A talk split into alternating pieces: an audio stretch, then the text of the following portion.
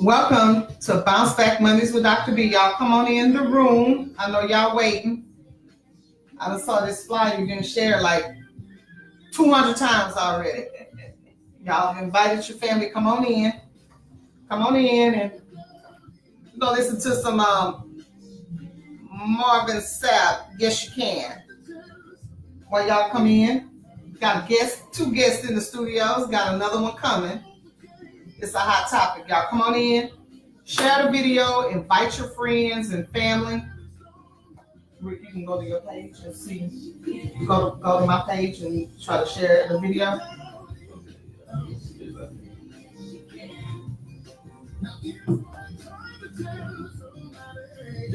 You see it? Yeah.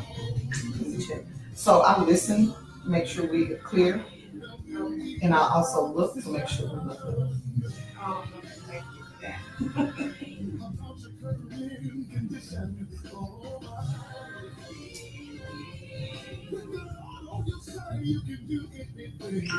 right. You can go ahead and start talking to your followers and tell them, come on in and share the video. Yeah, we got Rick Wallace in here, Doctor Rick Wallace in the studio. Welcome to his, his listeners and his viewers and his Facebook family. Hey, everybody. Uh, let's talk. We got something real serious uh, that we need to give some attention to. Uh, we have a platform here where we can talk, we can share, we can come up with solutions.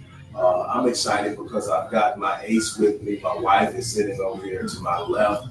Uh, she holds me down. Uh, we hold each other down. And she has some experience and uh, interest in this topic as well.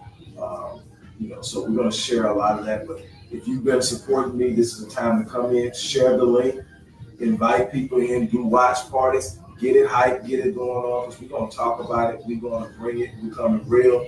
I know Michael Jordan. I know you're out there somewhere. Uh, get them, get them ready, man. Get my boy Clarence on and get him in too, because he said he wanted to really check this out. Who? So Clarence Brown. Okay. Yeah. So uh, all you guys, man, uh, and uh, for those of you guys who are going to catch Come on this, in, fam.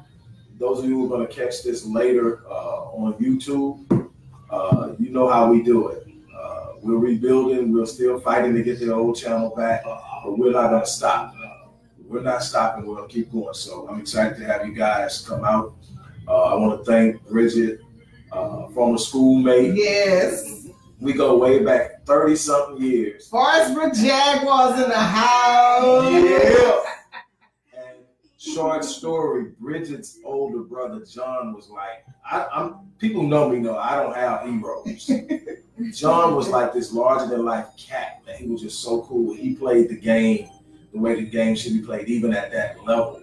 And he was just so cool-headed. So, uh, like I said, we go way back. We had that Forest Brook Jaguar. Yes. Back when being from the north side was actually something to be proud of. Yeah.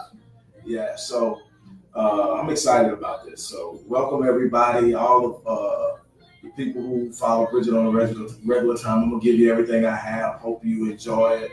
Uh, you get to know a little bit more about me when we go. But what I'm telling you is my ace is sitting over to the left. She's quiet and subdued, but she's powerful. And that that's what makes her her. She she doesn't like the limelight. We forced her in this chair, actually. She was yes, trying to did. slide over to she the side. Trying to hide. I, I would never happen. But, uh, but we got her here. So while she's here, uh, she's going to sit in the chair until uh, the next guest shows up and share her insight. And I'm pretty sure she's going to drop some powerful gems because we talk about this pretty often. That's good. Thank you so much, Doctor Wallace. So uh, welcome, Antoinette, Brenda. Hey, Irene. Uh, hey, Rosie. Thank y'all for supporting. Um, thank y'all for coming on to the live. Hey, Felicia. Um, hey, Zevanique. How you doing, hon? Um, I need to call you. I'm going to call you tomorrow. Uh, thank you for joining. Everybody share the video because this is a very important topic. Um, we need to really, really, really, really talk about um, sex trafficking. I'm going to go ahead and bring in um, our Gospel Radio Nation family. Um, they sent me, I got a couple of text messages like, where you at? It's just like two minutes after, like, calm down. Don't tell them I said that. So let's see. Da, da, da, da. Hold on. I'm going to go ahead and bring them, bring them in. Turn down the music. I got some feedback. Um, let's see. All right.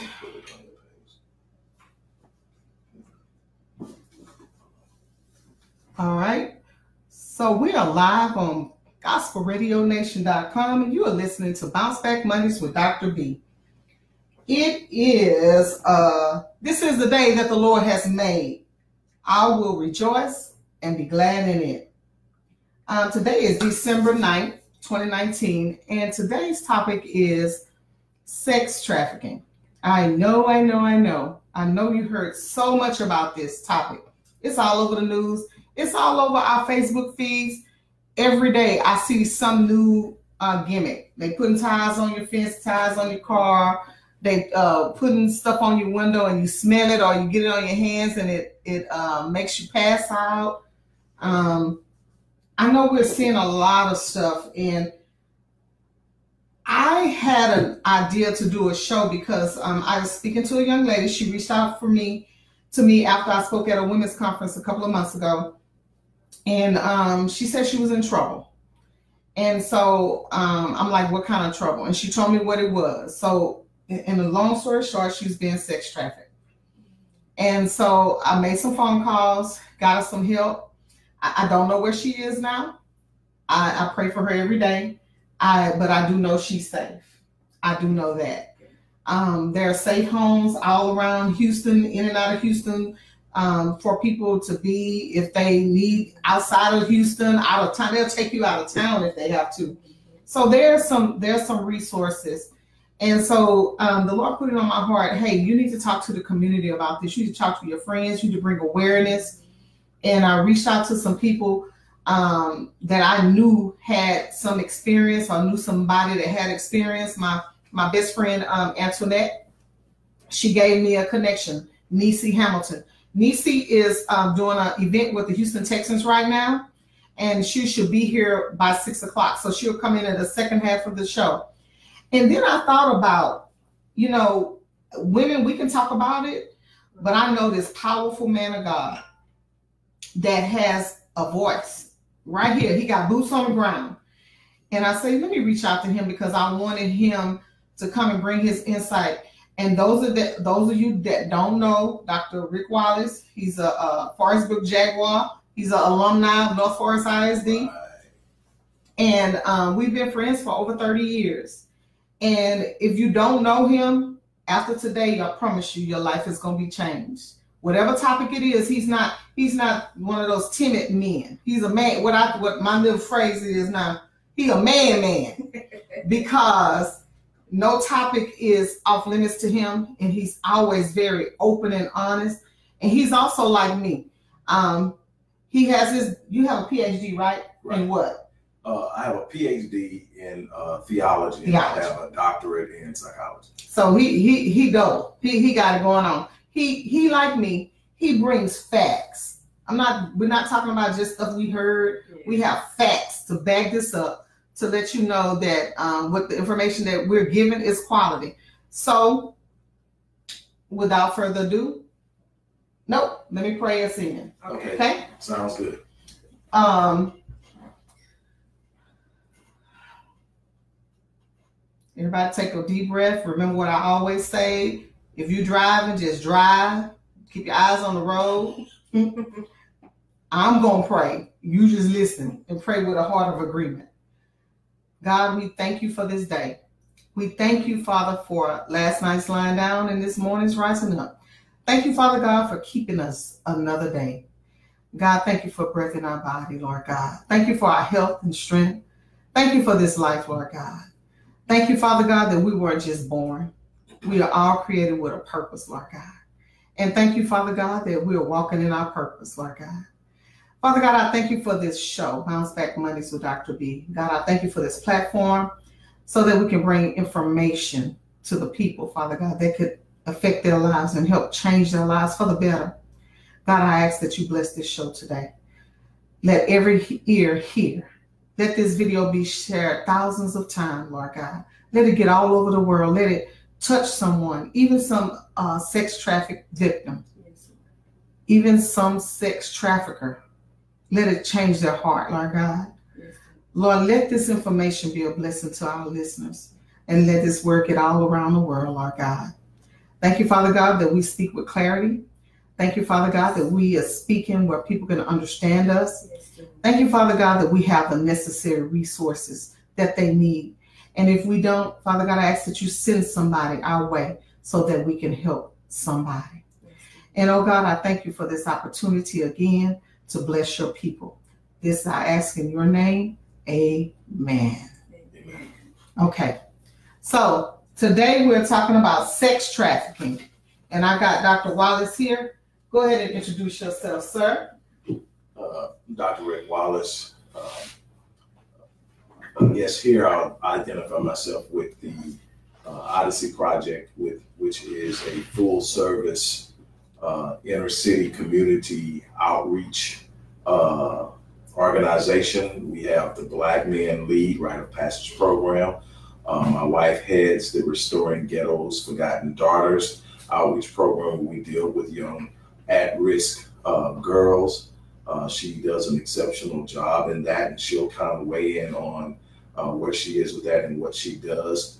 Um, our goal is real simple. Uh, obviously, I'm a business mentor, and a lot of people know me because a lot of the content I put out has to do with my businesses, with uh, uh, psychological uh, consultations, uh, life coaching, life strategy, all of that. Uh, and, you know, that's good. You know, if it comes up later on in the conversation, we'll talk about it. But uh, where I am most passionate and where I'm most alive is in a situation in which I'm dealing with people that most people don't see.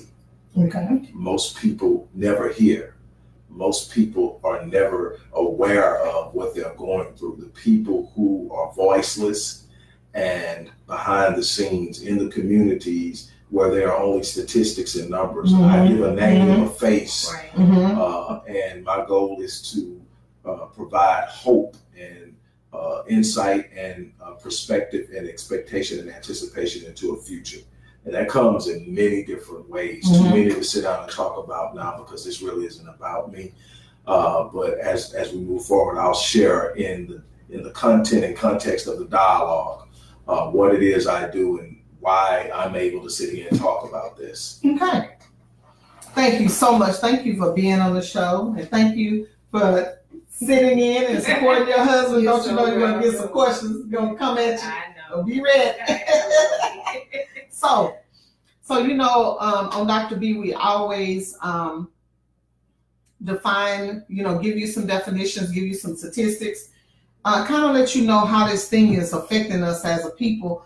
And here in America, it's really, really bad. And uh, doing my research, I literally cried because this is this is really a lot. Okay, so sex trafficking is defined as the action or the practice of illegally transporting people from one country or an area to another, typically for the purpose of forced labor or sexual exploitation. So We we see it, you know, they girls are being taken and being sold into as sex slaves or, uh, like Niecy say, being pimped. Um, or it could even be workers, like undocumented workers working for people, being pretty much slaves, uh, being um, working laborers without getting any pay. Right. That's being a slave. Okay. Right. So it could be on either or. So let's just talk about some of the statistics. Y'all, I'm, I'm, I'm gonna tell you, the statistics are crazy. I mean, be ready for this because you're not gonna believe this, okay? So in twenty nineteen, the State Department of uh, Health and Criminal Justice found that the top three nations for sex trafficking is the United States, Mexico, and the Philippines. Philippines, yep. Now, I I, I know I've, I've seen a lot going on in the Philippines. Mm-hmm. I mean, I, I remember when I first became a nurse, they used to go over there and get busloads of nurses and bring them back here to work. Mm-hmm. They'll give them some schooling, bring them back in here and work. So I knew that a lot of people come from the Philippines for this almighty American dollar. Right. You know, they want to come over here and make a better living for their families, send the money back over because apparently our the U S dollar is worth a lot over there and worth nothing over here, but it's yeah. worth a lot over there. And so the United States, Mexico, and the Philippines are the top three countries, okay? They also report, and this is it, y'all, the top three states with the most human trafficking is California, Texas, Texas, Florida. and Florida. It was New York, but I just saw today that it's Florida now. Florida overtook New York. Yes. yes. So look, California, Texas, number two, y'all. Mm-hmm. Okay, let's break this down just a little bit further. Y'all ain't ready. um, oh, and let's mention this. Vegas is hot on our trails. On hot on Florida and New York's tra- trails. Because of the culture. Because of the, the homeless culture. Situation. The homelessness. Because of the party, you know, yeah. Sin City, y'all, you know, yeah, they they bringing them uh, girls and boys yeah. over there uh, for entertainment purposes, is what they said. Mm-hmm. Okay, and I got some more statistics. Y'all gonna be y'all gonna be like, oh really? Yeah, we supporting some of this stuff and don't even know it. Mm-hmm. Okay, so we know Texas is a big hub for this. So let's let's just talk. Doctor Wallace, why do you think California and Texas are like right there at the top? Let me see what you think. I mean, uh, first of all, you have to look at this for what it is. It's an economic stimulus. It's simply another way of underground working. It has transplanted dope trafficking mm-hmm. as the number two mechanism of income globally. Yes. So it's a business. Right. Okay. And the reason that California and Texas are uh, at the top of the list is because of their economies, their mobility, and their direct access to Mexico. That's it. That's it. Yeah. They're Mexican, they're Mexico, y'all. So. See, the reason you got two states in between Texas right. and California. You got New Mexico, New Mexico and, Arizona. and Arizona. The reason they're not as hot is because they don't have the population and the economy to immediately plug those people that they are stealing and bringing over or tricking and bringing over into the country. California, immediately you move in, it's a bunch of people that can be plugged into sweatshops, yes. plugged into massage, massage parlors. parlors. The illicit massage parlor business is huge. Yeah. So that's the reason that you got that right there. That's it. So let's look at Let me go back to this question because I, I just um what I mean who is at most risk for being trafficked? Females. Females, of course, yes. Young and, and the younger, um, the younger the, the better. better. Yes, the younger the better. So I, I was looking at, I was like, well, I ain't got no risk of being uh, snatched. They don't want my old behind. I'm fifty because when I looked at those numbers, I was like, what? So let's look at the average age uh, of a girl that's being sex trafficked. Let me see. I had the statistic. Uh, the age was yeah, it was it was it was under twelve. I think it was. Uh, if I'm not mistaken, I know at one point it was nine. Nine. That's it. Nine. Yeah, nine years old. Nine years old. So our babies are very, very vulnerable. Um, they're naive to what's going on around. So our parents need to keep an eye on their children. They're vulnerable. Somebody offering them some candy or a puppy or something like that. Some of the stuff they be doing in these movies, that's really happening. Often got a box of puppies to lure a little child over there. Right. They, they're victims that are as young as uh, two years old. Yeah. It's not too worried. For sex trafficking, y'all. Well, the, the at, at, at that age, another element that a lot of people aren't aware of, that when you start to study the evolution of sex trafficking, mm-hmm. because it's becoming such a global. What, what, here's what you have to understand, first and foremost.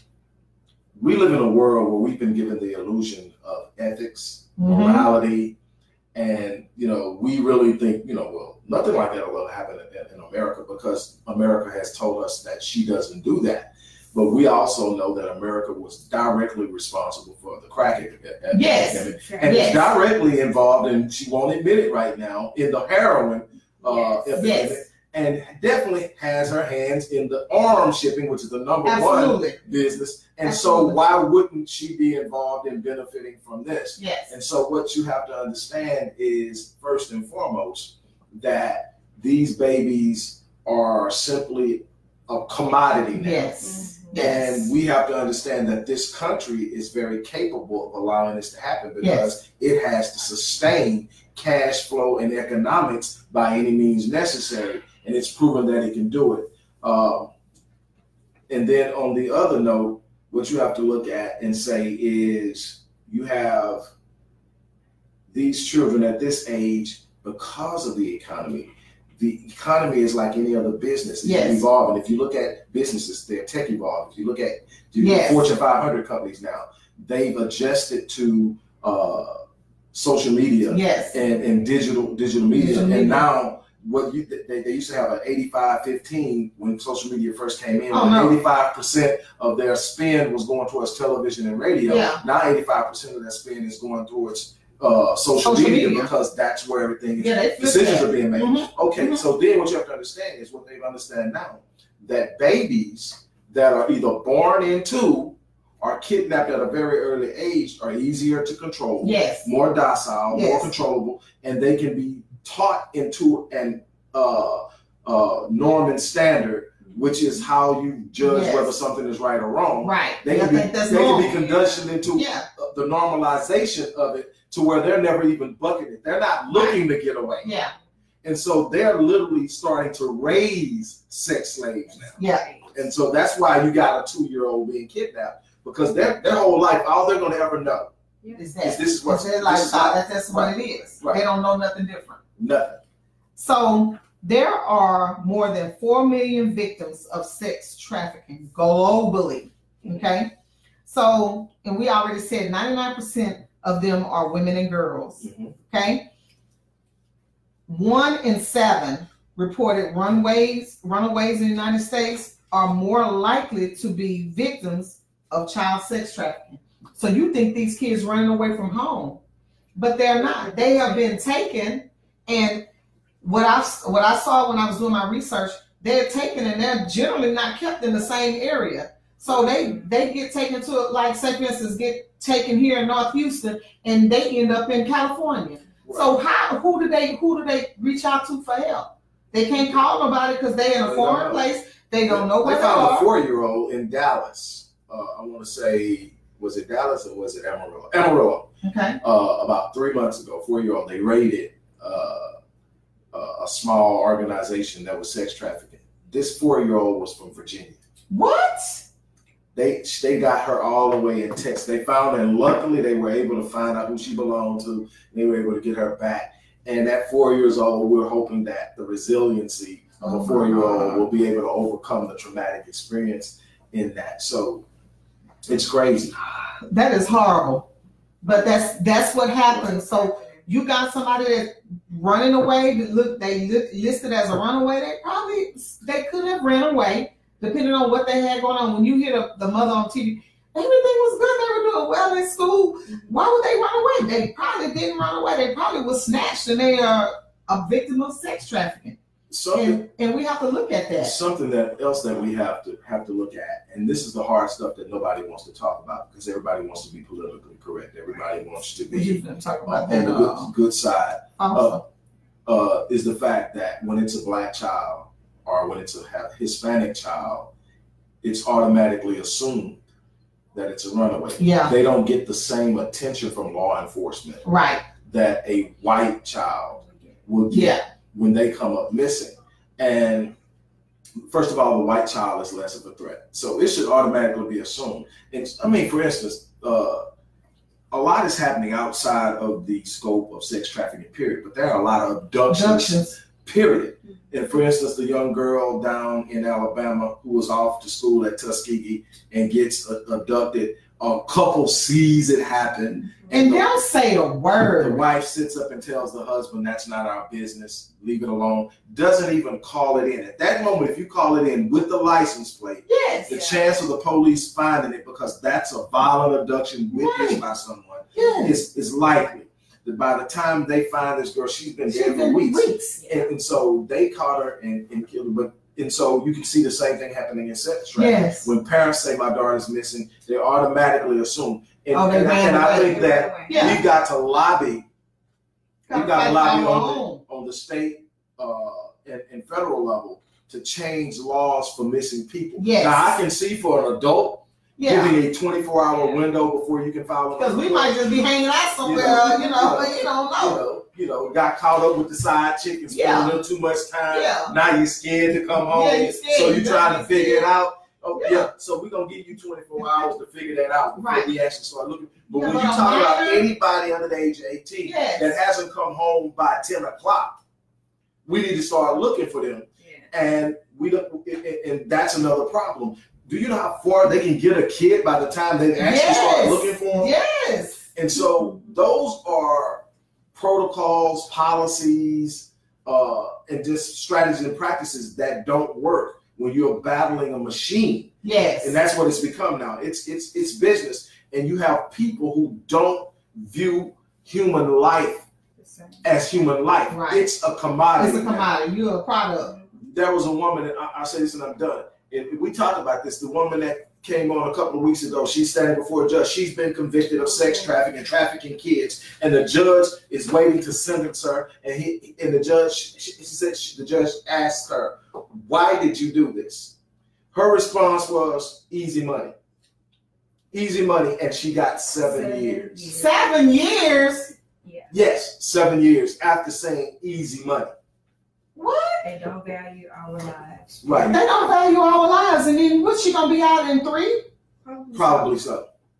Oh my God, seven yeah, you seven don't value years. Life. But see, something I've been saying to black men for a long time, and that's a part of what Black Men Lead is about, is something I've been saying to them a long time is you can't say something is valuable. You have to show people yes, that is right. valuable. And I told people a long time ago, you're still waiting on people who don't have a moral compass to display to morality. morality. And that's not why ninety percent of people in this country do what they do right. to stay out of trouble. They do what they do because they don't want to deal with the consequence. That's right. You have to apply negative consequence. Mm-hmm. Until we start as black men, and I'm speaking specifically right. to black men right now, until we start applying a consequence for harming black women right. and black children, it will continue. It will, it will continue unabated because nobody's afraid. Until you start making people afraid to harm our women and children, they will continue, they will to, do continue so. to do so, and, and, and they will do it without without fear. Without recourse, because they don't see they right. see nothing that's going to happen. Right. To them. Wow. Let me give you another one, y'all. And y'all ain't ready. Hold on. Put your seat. Make sure your seatbelt on tight. If you're driving, if you're at home, sit down. Girls in foster care are particularly vulnerable to human trafficking. Wow. wow. When I when I first learned that, and like I say, this is something I've been pushing. If you follow me on anything, yes. I've been pushing this heavy for a while because it, I saw it coming, becoming what it has become. And when I found out the role that uh, the foster care system has played in it, C P S yes. and the foster care system, mm-hmm. uh, it, the, the increase in risk is astronomical. Yes, uh, that our girls specifically. Specifically.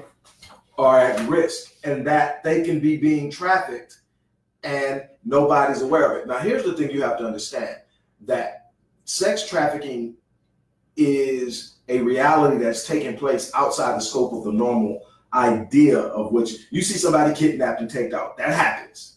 But I have literally met someone who was being trafficked while they were still at home. Okay, we're going to talk about that. Hold that thought, because that right there took my breath away. I'm not gonna lie. And when Niecy get here, I should have brought a box cleaner. I'm just gonna take my shirt and be wiping my face because that was that was crazy. Yeah, I, I I had no idea. Yep.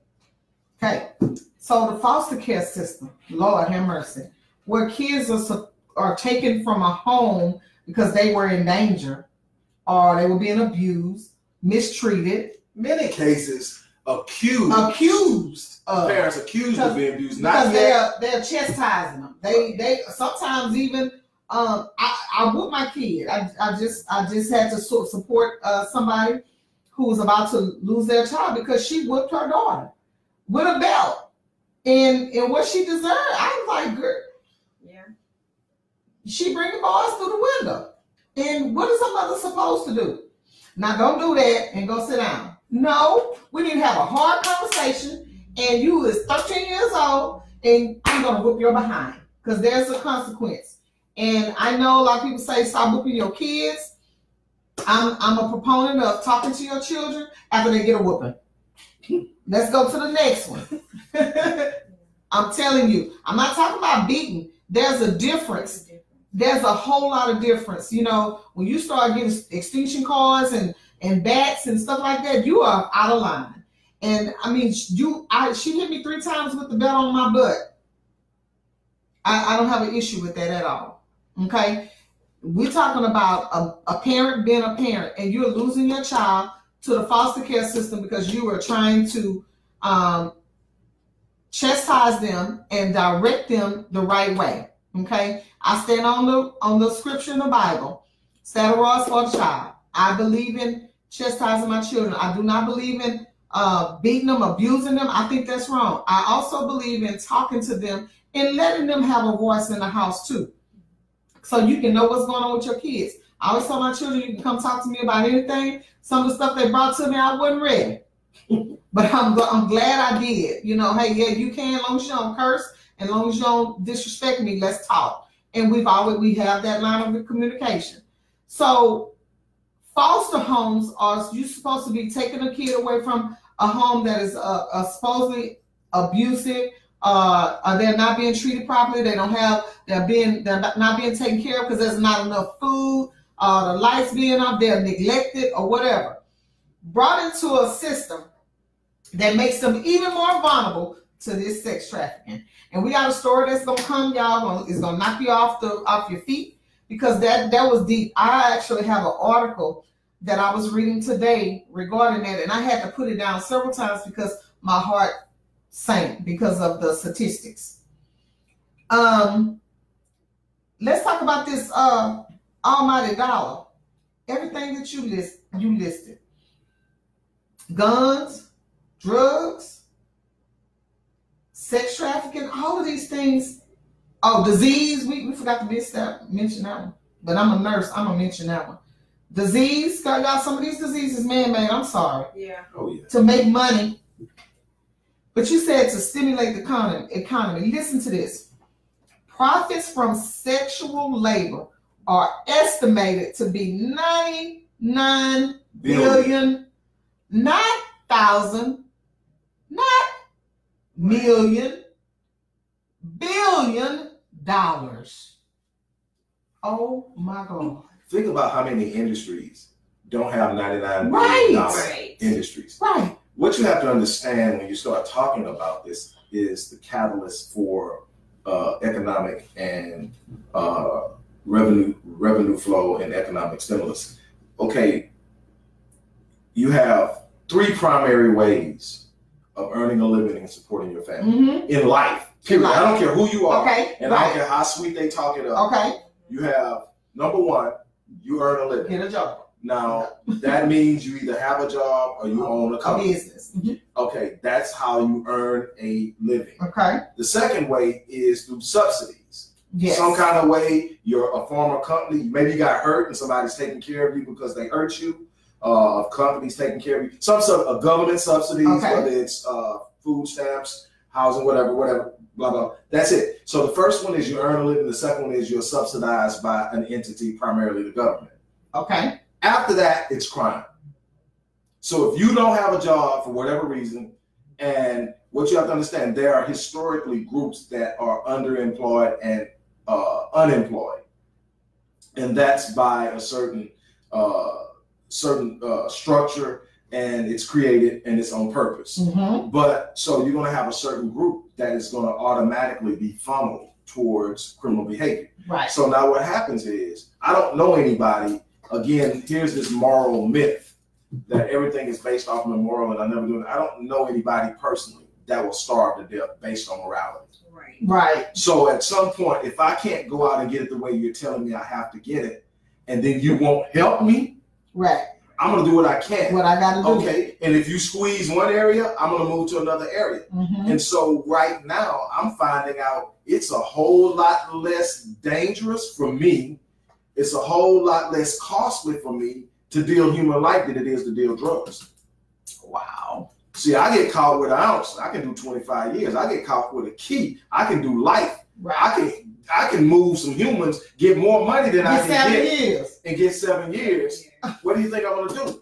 I got to eat. I'm going to eat. Right. And then if I'm going to do something, this is how a lot of people think.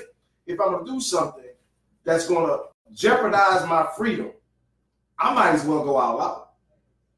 And then you cannot think from a psychological and sociological perspective that I can deal in human life as a commodity and not grow cold from it. So right. At some point, the life stops mattering to me, me. That's period. Right. Yep. It becomes a number. When I see a little girl walking down the street, I don't see what I, they don't see what I see. Somebody when I see a little girl, I immediately, when I see a little kid bar a girl, I start thinking about the future. Yeah. Right. I start, when I look at my kids, every time my kid walks by me, I see their future. Right. And I see the potential in them. And I say, man, how am I going to help them? And when I see little kids that, that parents bring to me for whatever programs I have going on, I don't just see the kid. I They bring me a troubled kid. Yes. All I see is potential. But if a person is dealing in life like this, they don't see potential. They, don't see they can't afford to see potential. They can't afford to see the soul existing in the person. Yes. All they can see is the number. So everything has a number associated with it. So it means nothing. The only thing they think when a, when a child dies or when a woman dies or a girl dies is I just lost a thousand dollars. I just lost however much they were going to get from. That's what they're looking at, their bottom line. This is their product. I, you know what? I, I'm, I'm reading, I'm listening. I was reading today and I'm listening to you. The only thing kept coming to my mind is slavery. It's a form of slavery. It's a form of slavery. You you you sold black people for a dollar. You sold babies. You, right. I, it's the same thing. So it's just a different kind. Sex trafficking. We know that we do now. We do know. Somebody type the loan, come in. Okay. uh, we do know that we have people who are being trafficked for labor, but most of this trafficking is for sex. Right. And we know sex sells. We know we see sex everywhere, all on T V, all in magazines, all in the music, music that y'all listen to. It's everywhere. So sex is a money-making industry. So we got, we got, a nine hundred, no, nine, nine, ninety-nine billion dollar industry. You said something earlier, Doctor Wallace, that the America, she gonna get her money. She need it, right? Right. So we, you said we had um, guns. Number one industry Number one. in the world. Guns. Um. We got drugs. What else we got that we making money? Oh, I said disease. That's that's an industry nobody want to talk about. But yeah. Since you brought it up, this point, uh, actually, if they qualified it the right way, the medical industry would be the biggest hustle. Right. Globally, globally. It's a five hundred billion dollars right. industry. Right. But see, it's legal. Right. Even though we know that we're not treating causality. No, we're, we're treating, treating symptoms. symptoms. Okay, so anybody that understands, so as as a therapist, as a as, mm-hmm. as a counselor, my goal is not to change the symptoms. See, when you go to the D S M and you start looking at these clusters, Cause. clusters of symptoms, yes. and you're diagnosing, number one is uh, until probably twenty, twenty-five, almost thirty years ago, uh, psych- psychologists and psychiatrists were the only professionals that were expected to diagnose their patients without actually looking at where the where the problem is coming from. Yes. Uh, Doctor Daniel A. Mann changed that when he started to do the scans, right? Uh, and started to see that a lot of the problems weren't simply a mental issue. It was a brain right. issue as well. Mm-hmm. And we understand that different parts of the brain control different behaviors, different impediments, uh, and, and different functions. Okay, so we understand that. Here's the thing, that as long as we're treating symptoms, we're never curing, we're never right. healing. Right. We're only suppressing. And the suppressing of, of a harmonious situation, he, health isn't about physicality only. It's not about mentality. Right. Only. It's not about spirituality only. It's not about emotional, uh, uh, being emotional only. It's the holistic principle. God designed us to be holistically together. Yes. So if I have a problem mentally, it impacts me physically. If I have a problem physically, it impacts me mentally, emotionally, and spiritually, all the way across the board. Right. Well, the medical industry knows this. And it's not by accident that in the last three years, over one hundred homeopathic uh, uh, and uh, naturopathic doctors have been murdered. You have you? Seen, I've, I've really been following that. Yeah, uh, over one hundred in yep. one summer, fifty. Yep. One summer, what was that? two thousand sixteen. Mm-hmm. One summer, fifty homeopathic doctors yes. were murdered. And nobody, I mean, it made the news and some people who it went on real stuff, quick and, and then, it was gone. And then it was gone. And what you're doing is you're messing with a five hundred billion dollars yes. industry. And we know people will disappear you when you start messing with that kind of money. A cure for something yeah. that's making some money, Doctor Sabi. Doctor Sabi, and, and, and they got him. Yep. You know, I mean, he made it a long way because he stayed under the radar and he stayed under, people were yeah. getting. But I really believe that Left Eye got killed because she put him on front street. She the one brought him out. Nobody knew who he was. I believe so too. But she started going down there when she was trying to turn her life around, and she was having all of that. You know, she had a rage problem. Right. She setting houses on fire and stuff. Yeah. She went down to him, and he told her it was her diet, and that he got to change her diet, and her temper changed. And all of a sudden, she started doing these videos before videos were popular. And she put him on Front Street. She ended up yes. dead one visit down there to see him. Just one, yep. So you got to understand what's going on. So when we talk about dirty, dirty money, shit, the medical industry is at the top of the list. Yes, especially big pharma. Big pharma is making the money, doing it. They create disease for money. I was looking at um, Valtrex making ten million dollars a day. That's the drug to treat herpes. What was the hottest drug now? The drugs now, um, it's, uh, Valtrex is still on top, but um, some of the H I V drugs are starting to take over.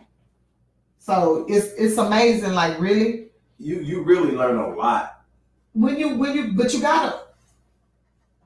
And when they say put it in a book, you're gonna keep some people dumb. You gotta read. You have to read. You gotta turn off that crazy music. Turn off of them reality shows and all of them shows, and just read it and see. That you got a drug for H I V that will make it not even you not even test positive for it, but you can't cure it. I, I see no, something that else sound right to me. You no. you have a drug for H I V that can make it disappear out your blood, but you gotta take it every day for the rest of your life. But you can't find a cure that's for it. No, there's no long-term profit in cure. Uh, and so it's never going to be the aim of the people.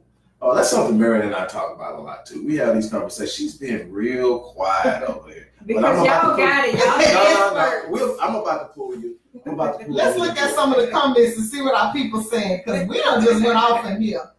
Uh, Marion is on her way. I mean, Marion. Niecy is on her way. So good. She'll be here, and um, we can... talk from a victim's standpoint. Let's see what the people are saying on the video. My comments stop. It's, it always frees up and then it'll go out. So I have to use my phone. So y'all excuse me for using my phone. But let's see what they what they what are they saying. Any of your people commenting? Let's see. Sandra said, this is a serious topic and a huge problem that needs to, uh, needs immediate attention. Yes, Sandra, that's why we own this, because we know that we have to talk about it and stop pushing stuff up under the rug. And and these topics, and, and let me tell you, the topics that are, are um, on the forefront now, they are affecting us as Black people, as African-American people, and we're turning the blind eye. We're not even talking about these things. We have to talk about it, and I promise you, to bring those hard issues to Bounce Back Mondays with Doctor B. We talk about it all. Pastor Chris has given me um, permission to talk about anything, and I told you I'm talking about talk about talk about it all. Sex, everything, uh, down low, homosexuality, whatever. We're gonna talk about everything. So he's trying to get it down. He don't know what we do. So we're gonna talk about it. Um, Brenda said, I've heard this several times before about the foster care. Yeah, Brenda. Um, thanks for watching. And I, I was literally devastated when I heard that about the foster care system, because you're thinking your children are supposed to be protected, and they're getting in there, and they're actually being uh, foster parents. Not only getting money from the government, they're making money off of those children. Going out, one, selling drugs is one thing. Another thing that they do a lot in foster care, and then sex trafficking. Yeah. But I mean, also we got to remember, because I work with young girls that are in the foster care system, and they're in, um, they eventually go to Harris County Juvenile, and some of these foster parents are actually raping these children and molesting these children, and they don't have a voice because they, they're already in trouble. Mm-hmm. So nobody's believing them that they're being abused in these homes. So that's, I don't believe in foster care. I wish we could all just have more adoptions versus the foster care system.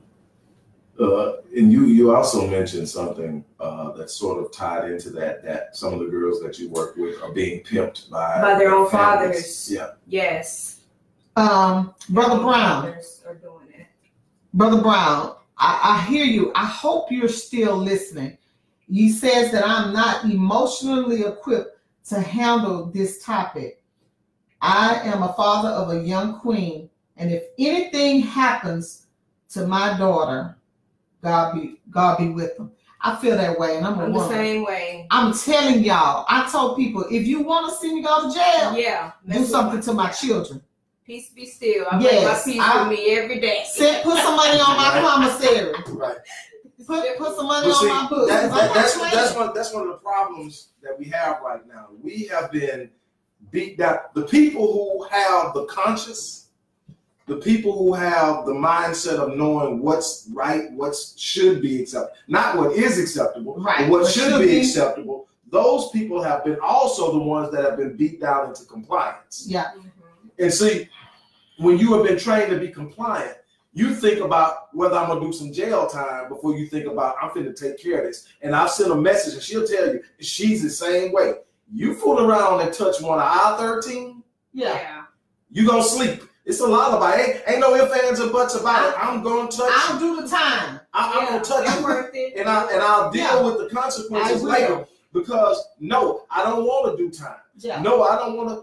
No, I don't want to die. But she knows I'll die for mine. That's I'll right. die for her, and I'll die for mine without a second thought. It's not something I gotta think about. As a man, there's a standard I live by that says I'm responsible for protecting my kids and my wife and my house. Yes, and sir. If you violate that, I have no choice but to erase Take you. you out of here. So if you don't kill me, you dead. That's right. And then I'm gonna go deal with them, them and see what they gotta say about it, and I live with it. But I'm gonna have trained the other men in my family. So now that I'm gone, you're responsible for stepping up in the next one. So why do we have men on social media now making light of sex trafficking? Right. Because they have been taught to be compliant, and and watch this go on. We went off. we don't went off video. I'm sorry, I was like, shoot, what am I doing? So look, they have been taught to be compliant and to accept this. Like, that ain't my business. I am your business. And if we take if that on that mentality, right. then we'll be a better people. Stop mm-hmm. turning a blind eye to well, this stuff that's going on. Right. We need to be take better care of each other. Right. Yeah. Well, see, that's the individualism we've been conditioned into. Right. Yes. In a Eurocentric culture, we are an Afrocentric people yes. who by nature care about the people around us. Right. But we've been conditioned into an individualized mindset that says it's just about me. If it doesn't bother me, right. it's not my problem. Business. And so no one is actually caring until now. We'll go, oh my God. We'll we'll put an oh my God. Yeah. On yeah. Oh, we'll, we'll say prayers. I'm, I'm sending prayers. prayers. Everything is a simple escape and a right. way of getting away from the responsibility of being actually involved. If people thought, I don't know. See, I grew up in a neighborhood with a bunch of poor people. It was so poor that we were poor, but we were considered the richest poor people in yes. the neighborhood. Yes. Okay, so what happened is, when, if you came into that neighborhood, my parents knew every person on the street, yes. every person down the other street. They knew them by name. They walked down to each other's house and talked to each other. Yes. If you went into a neighborhood where you could be three streets over from your house, but the people on that street knew you, and somebody pulled up to you and tried to make you get in the car, they would walk out on their porch and say, Ricky, yeah. baby, do they know your mama? Yes.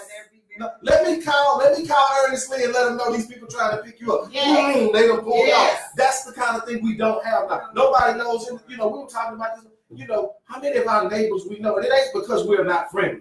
Right. But, you know, we live in this culture where everybody's keeping to themselves. Everybody doesn't want to upset nobody. And the thing is, we have become so individualized that we literally have this powerful force of apathy. Yes. That just, I, I see it happening to you. And that's something inside of me deep that says it's not right, but I really don't feel it. Uh, you know what? I'm not. I'm not that. Turn the blind eye, turn the other cheek. Uh, and and and I have a friend, and I just saw she's listening, but she don't stay here. She stays a little way, and that was a situation. And she was just talking to me about it. Once she was talking about it, I was putting on my shoe. She had no idea I was putting on my shoe. I said, "What you want me to do?" She said, "It's two o'clock in the morning." I said, "What you want me to do?" And she's like, um, I said, text me the address. Because you don't know. Let me tell you what you want me to do. Text me the address. Mm-hmm. And I drove. A forty-five minute ride took me about twenty-five minutes. Oh my gosh. Baby, on that bellway, I had it open up. And when I got to the location, I zoomed by because I saw the location. And I say, okay, I'm here. You got to be kidding me. Yeah. I say, I got you. You my sister, I got you. What you same want me to do? Way. Yes. We gotta have that same mindset because see, yeah. if you go off into the black community, you got a bunch of young brothers who will do that, but they're doing it for the wrong, wrong reason. reason. They'll ride with their brothers yeah. and yeah. pull up and shoot up a house, house or yeah. something. Mm-hmm. But, you know, and I, I, I've said, I've said, I've said this before. Huh? Niecy? You, we got what okay, okay. You lock it? I'm going to lock it. Leave it open. He here and I'm, I'm good. I got, okay, my, I got my stuff. Yeah. yeah. Oh, oh, you got your, mm-hmm. what, your four, five? Nine. No, nine? Okay. Yeah. Yes, oh, we real good. Yeah, we, yes, we real good. Yeah. We okay. definitely good. Yeah. yeah. yeah. It's a lot of heat in here. I got somebody else coming. Yeah, but, but, but, and so my whole thing is, one of the things that I do with young black males mm-hmm. is to re-socialize them mm-hmm. into an idea of what it really truly means to be a man. Yes. Right. What it means to be a man. Number one rule in the eleven principles is you never bring harm to a woman. Right. right. You never, ever bring harm to a woman. You never bring harm to a child. You never, ever take advantage of someone who is vulnerable to you. Your responsibility as a man before becoming a provider is yeah. a protector. Yeah, you protect. Your number one responsibility. Yes, you, you need to be a provider. Yes. But see, the one thing, that, and I tell them, I said, sometimes it gets hard because they'll make it hard for you as a black man to right, be a provider. Right. They purposely got you underemployed and overemploying the women. Yes. Yeah, to, because they made you a commodity yeah. and you are less respected by someone that makes more than you. Right. It's by purpose. But let me tell you something where you can still win with the woman and show her you got something. Yeah. See, you can be broke and protect the woman. Yes. Right. yes. You can be broke and, and cover a woman. And oh, here's, here's another one. You can be broke and cover a woman in prayer. Yes. yes. yes. See, there's a way to show a woman how valuable she is. Respect her. Right off the bat. And so when she's sitting up and she's like, she said, do you believe this guy's on here making jokes? I said, because he doesn't have any respect for himself. Yeah. He doesn't know who he is. He doesn't know his role. See, when you know your role as a man, You're number one. I get offended by anyone who brings harm to it. And she tell you, it ain't just her. Right. And it ain't just my daughters. Right. But see, my daughters see me. Yes. Now, obviously, their mother is number one. Right. Then that, then come my daughters. Right. And they all know. And, and, and they'll tell you, I married them. I married them. My oldest, she married her first. Mm-hmm. My second married her first. Yes. My third, I don't know what she gonna do. Yeah. But I ain't had no babies come in. Right. I ain't had none of that. And, I, and and it's not that I'm speaking down on having babies. Stuff happened. Right. I had some kids yes. young. Yes. So I, as a man, I had a kid young, and we were talking about this earlier. I don't judge women on a different platform. Right. I don't judge your sex and make my sex good. Right. In fact, I was harder on my sons right. about sexual activity than I was my daughters. I feel like I've treated my daughters in a way that when they do decide to do it, that's their decision, but they're going to be they with somebody know. That's really treating right. them like they're supposed to be treated. But what has to happen is you got to have a natural understanding of who you are. Yes. And, and see, if you can have a heart as a young black male, then I'm finna go die for this color. Yeah. I'm finna go die for this block. I'm finna go die for this dude that started some stuff he shouldn't have started and that got everything all riled up. I'm finna go die. But you can't die for the black woman. You can't hold the black yeah. woman. You can't. And the whole thing is, we're never going to get any higher than our women lift us spiritually. Y'all are powerful yes. as spiritual beings. And, and, and we're never going to get any further than our black men lead us. That's right. right. If we can't stand up and lead, we're lost. If we don't put a united front in the black community that says, touch a black woman, we're going to light you up. And that's right. And that's what she said. They, I've seen jokes about sex trafficking. I've seen a meme. It's not funny. I've seen a meme today. And I reported it. I'm like, but why would you amend? Because you have to approve the post for the group. Yeah. Why would you approve that? I was like, right. and I sent a message. Why would you approve this? Because that's that's pretty much saying it's okay to sex traffic. Right.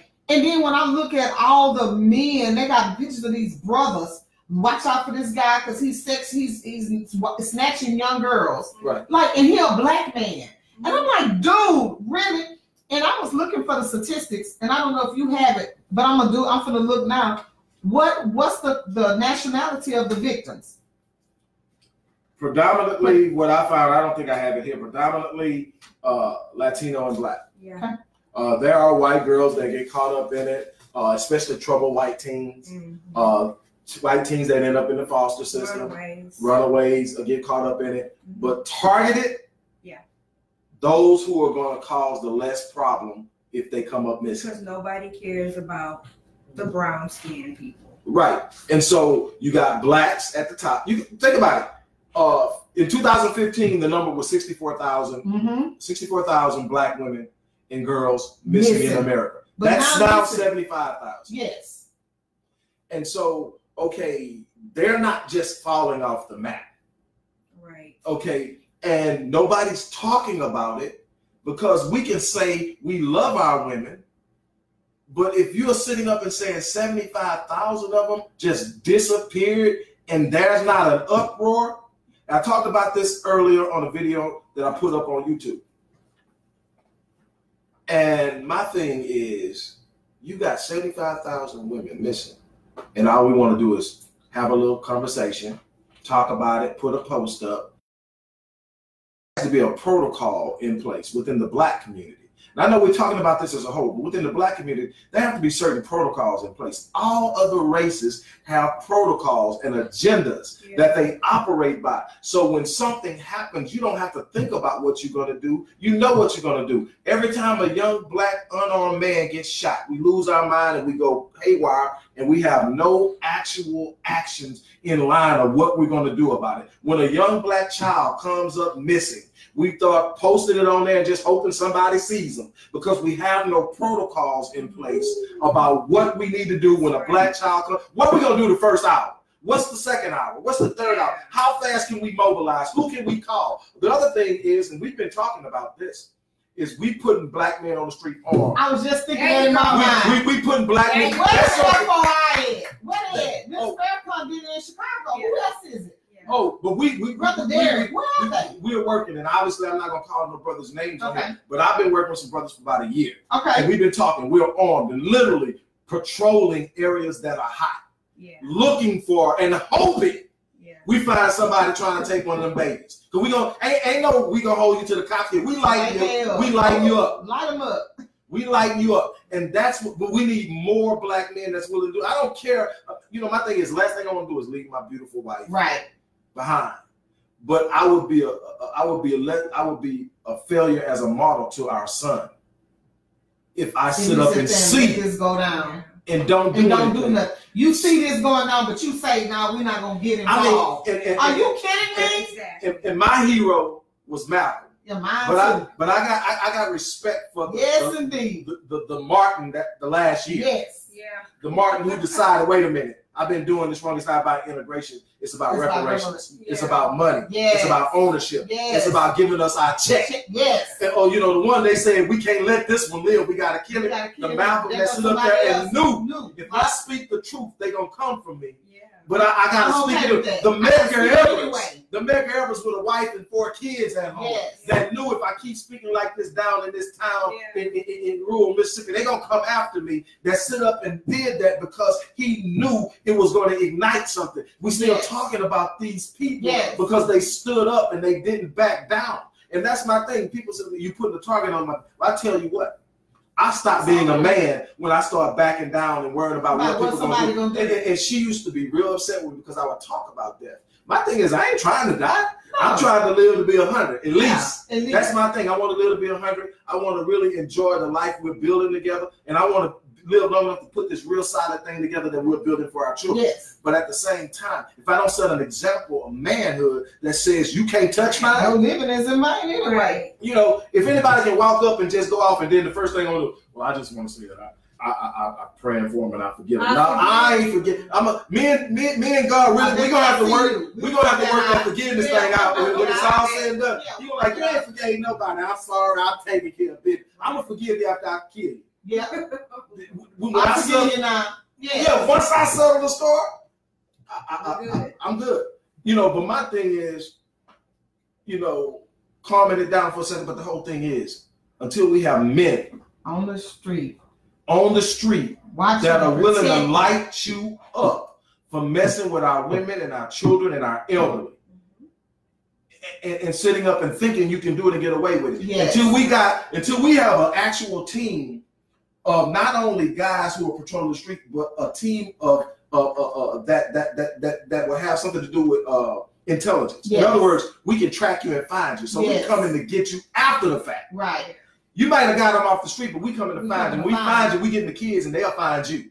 Yes. That's the kind of mindset we have. And don't tell me we don't have it. We have the sharpest yeah, people it. on the planet. We, we the brilliant. Yeah. We, we are geniuses. So my whole thing is, when are we, we going to stop? Man. We got this. Everything. We so when are we going to stop sacrificing our women and our kids for the sake of peace that we yeah. don't have anyway? We ain't going to get it no way. Right. Th- that's my point. Wow. Okay, y'all, listen. It's hot up in here today. We're talking about sex trafficking. We're talking about, uh, we got Doctor Wallace in here. We have his wife in here.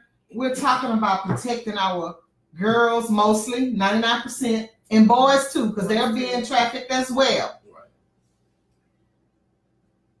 The number is, I need y'all to call in. I see all these comments. I got all these texts. Ask this question. I got your question coming up. Uh, call in. The number is at the top of the uh, video, three four six, three two zero, two one zero three. Grab your phone back. I forgot to grab it. Call in if you have any questions, comments about sex trafficking.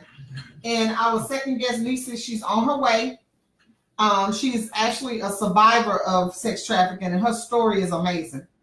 Um, we're going to share it. I want you to call in if you have any questions, comments about this topic, sex trafficking. I want you to share this video. Share it with your, uh, start watch parties. Share it with your friends. Share it with your family.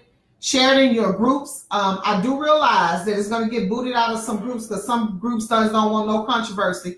Right. And uh, sex trafficking is controversial right now. I can't understand that for the life of me. But whoever it is, just tell me so I can make sure I don't join the group and I can uh, report the group because they ain't doing what they need to do. We need to we need to be raising awareness, right. educating, and then we need boots on the ground, like Doctor Wallace said, to protect. If you see something going on, do not turn the blind eye. Exactly. I ain't telling you to do what old Crazy Bridget would do. You know, I'm blowing my horn, I'm hollering. uh, leave her alone. I'm going to yeah. draw attention to you and do what I can. I'm not going to turn a blind eye. I'm not going to keep going, that ain't my business. No, we have to take care of ourselves because nobody else is doing it. When I, I looked up, I asked about the statistics of the race um, of the victims of sex trafficking.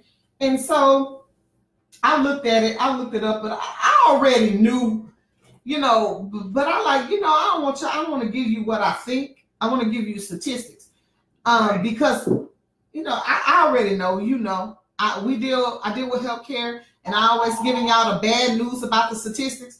So this one is deep, but I'm going to give it to you in a minute. Let's see who we have on the line. Thank you for calling Bounce Back Mondays with Doctor B. You're on the line. Who's who's calling? Hi, Doctor B. My name is Clarice Brown. I'm actually watching the... Uh, ah, I'm What's glad. Up, What's hey, up? brother, I'm glad you stayed on. I read your comment. I feel you. Absolutely. It, it's, it's real out here. I'm, I'm, I'm really good friends with Doctor Wallace. And we, we all share the same standpoint. I turn the whole world upside down, burning everything. Come on, so like, it's, it's real. Pull your chair down here. Go ahead, I'm listening. Can you hear me? Yeah, oh, you yeah, yeah, yeah. yeah. All right, yes, ma'am. So, um, uh, I want to ask you, like, Doctor Wallace, if you could um, enlighten us on this. Uh, can you talk about the origins of uh, sex trafficking in religion? Because uh, those of us who are uh, well aware of this, um, of this uh, actual topic, know that uh, a good portion of this um, is really deep embedded in the Catholic Church and, uh, and then some other areas of the world. So we gotta talk about that. Okay, um, we're gonna do it, um, and I'm gonna hang up the line so we can do it. And if you want to call back in, you can. Thank you. All right, let's start. Now we're talking about we're talking about a history lesson. So we have to understand is one of the reasons why you're finding that there's not a lot of heavy sentencing uh, when it comes to sex trafficking is because it's tied to uh, Eurocentric pedophilia. Mm-hmm. And Eurocentric pedophilia can be traced back to the Roman Catholic Church yes. and beyond. Uh, it was considered something where we considered abnormal behavior. Uh, it wasn't necessarily considered that way. You can look at the church art. I was telling Marion about this the other day. You can look up church art. In, in, and it's already you see and it's it's there in the art. Uh, homosexuality, pedophilia, and uh, a lot of aberrant behavior. So that's that. So trafficking in, has taken place, and the church is still doing it. That's not something they're obviously going to look at, and that's something that you could easily get get a contract put out on you if you could really point to some of the uh, skeletons in the closet where some of the bodies are hidden. But the truth of the matter is that it has a long history attached to the church. And one of the reasons why the church is experiencing such a pushback and an exodus now is because the church doesn't want to deal with its demons. Yes. Uh, the church doesn't want to deal with the skeletons in the closet. The church wants to appear pure uh, and not look at a lot of the damage that's been done. It's something that I have been pushing for for quite some time. And uh, I've had my life threatened. I've had, I've been blackballed in most churches. Uh, you know, left, left, luckily I have some people who really care and love about the truth. Uh, and I'm able to share with them and visit with them and do my, my thing is about power, empowerment, uh, and equipping people to win. And, you know, my thing is if you are in a situation where you are not, for instance, edu- education, uh, we don't educate our kids to win. We educate our kids to obtain academic skills. Uh, that work to plug them into mm-hmm. corporate America, mm-hmm. uh, where they're exploited in corporate America. Uh, they're not paid nearly what they're worth. They're not given the security for the work and the commitment and the loyalty that they give the companies.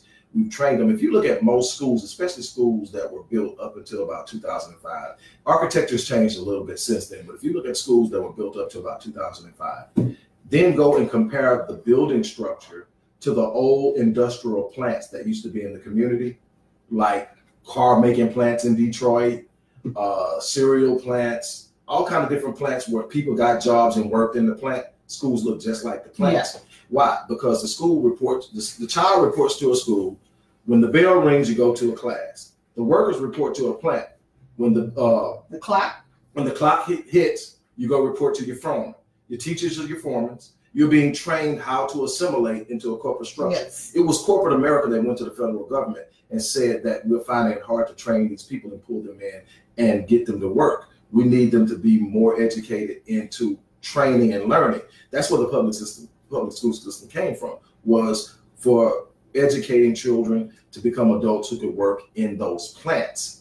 And so public, that's why you're seeing the demonetization and the defunding of public schools now, because the game has changed. Yes. The plants are gone. The plants are gone. The plants they are all gone. Are gone. So there's a demonetization, and now you got a rise of charter schools and private schools. Mm-hmm. What's going to actually happen, and we were talking about this earlier, is the charter schools are now handpicking the cream of the crop. Yeah, you got to meet a special requirement right. to get in. So, so they're taking the cream of the crop from the public schools. Now the public schools cannot meet the standard, and they're being uh, having their accreditations pulled, and, and they're being defunded. Coming to take in and take over, right? And, and then turn them into charter. Yes. So either the school is completely shut down, or it's turned into a yes. charter. But yes. what's going to happen is when enough of the public school systems have been shut down and discredited, like they're trying to jack H I S D. Yes. Right now. Right now. Okay. What happens is, they're going to shut down a lot of schools. Yes. They're going to close a lot of them.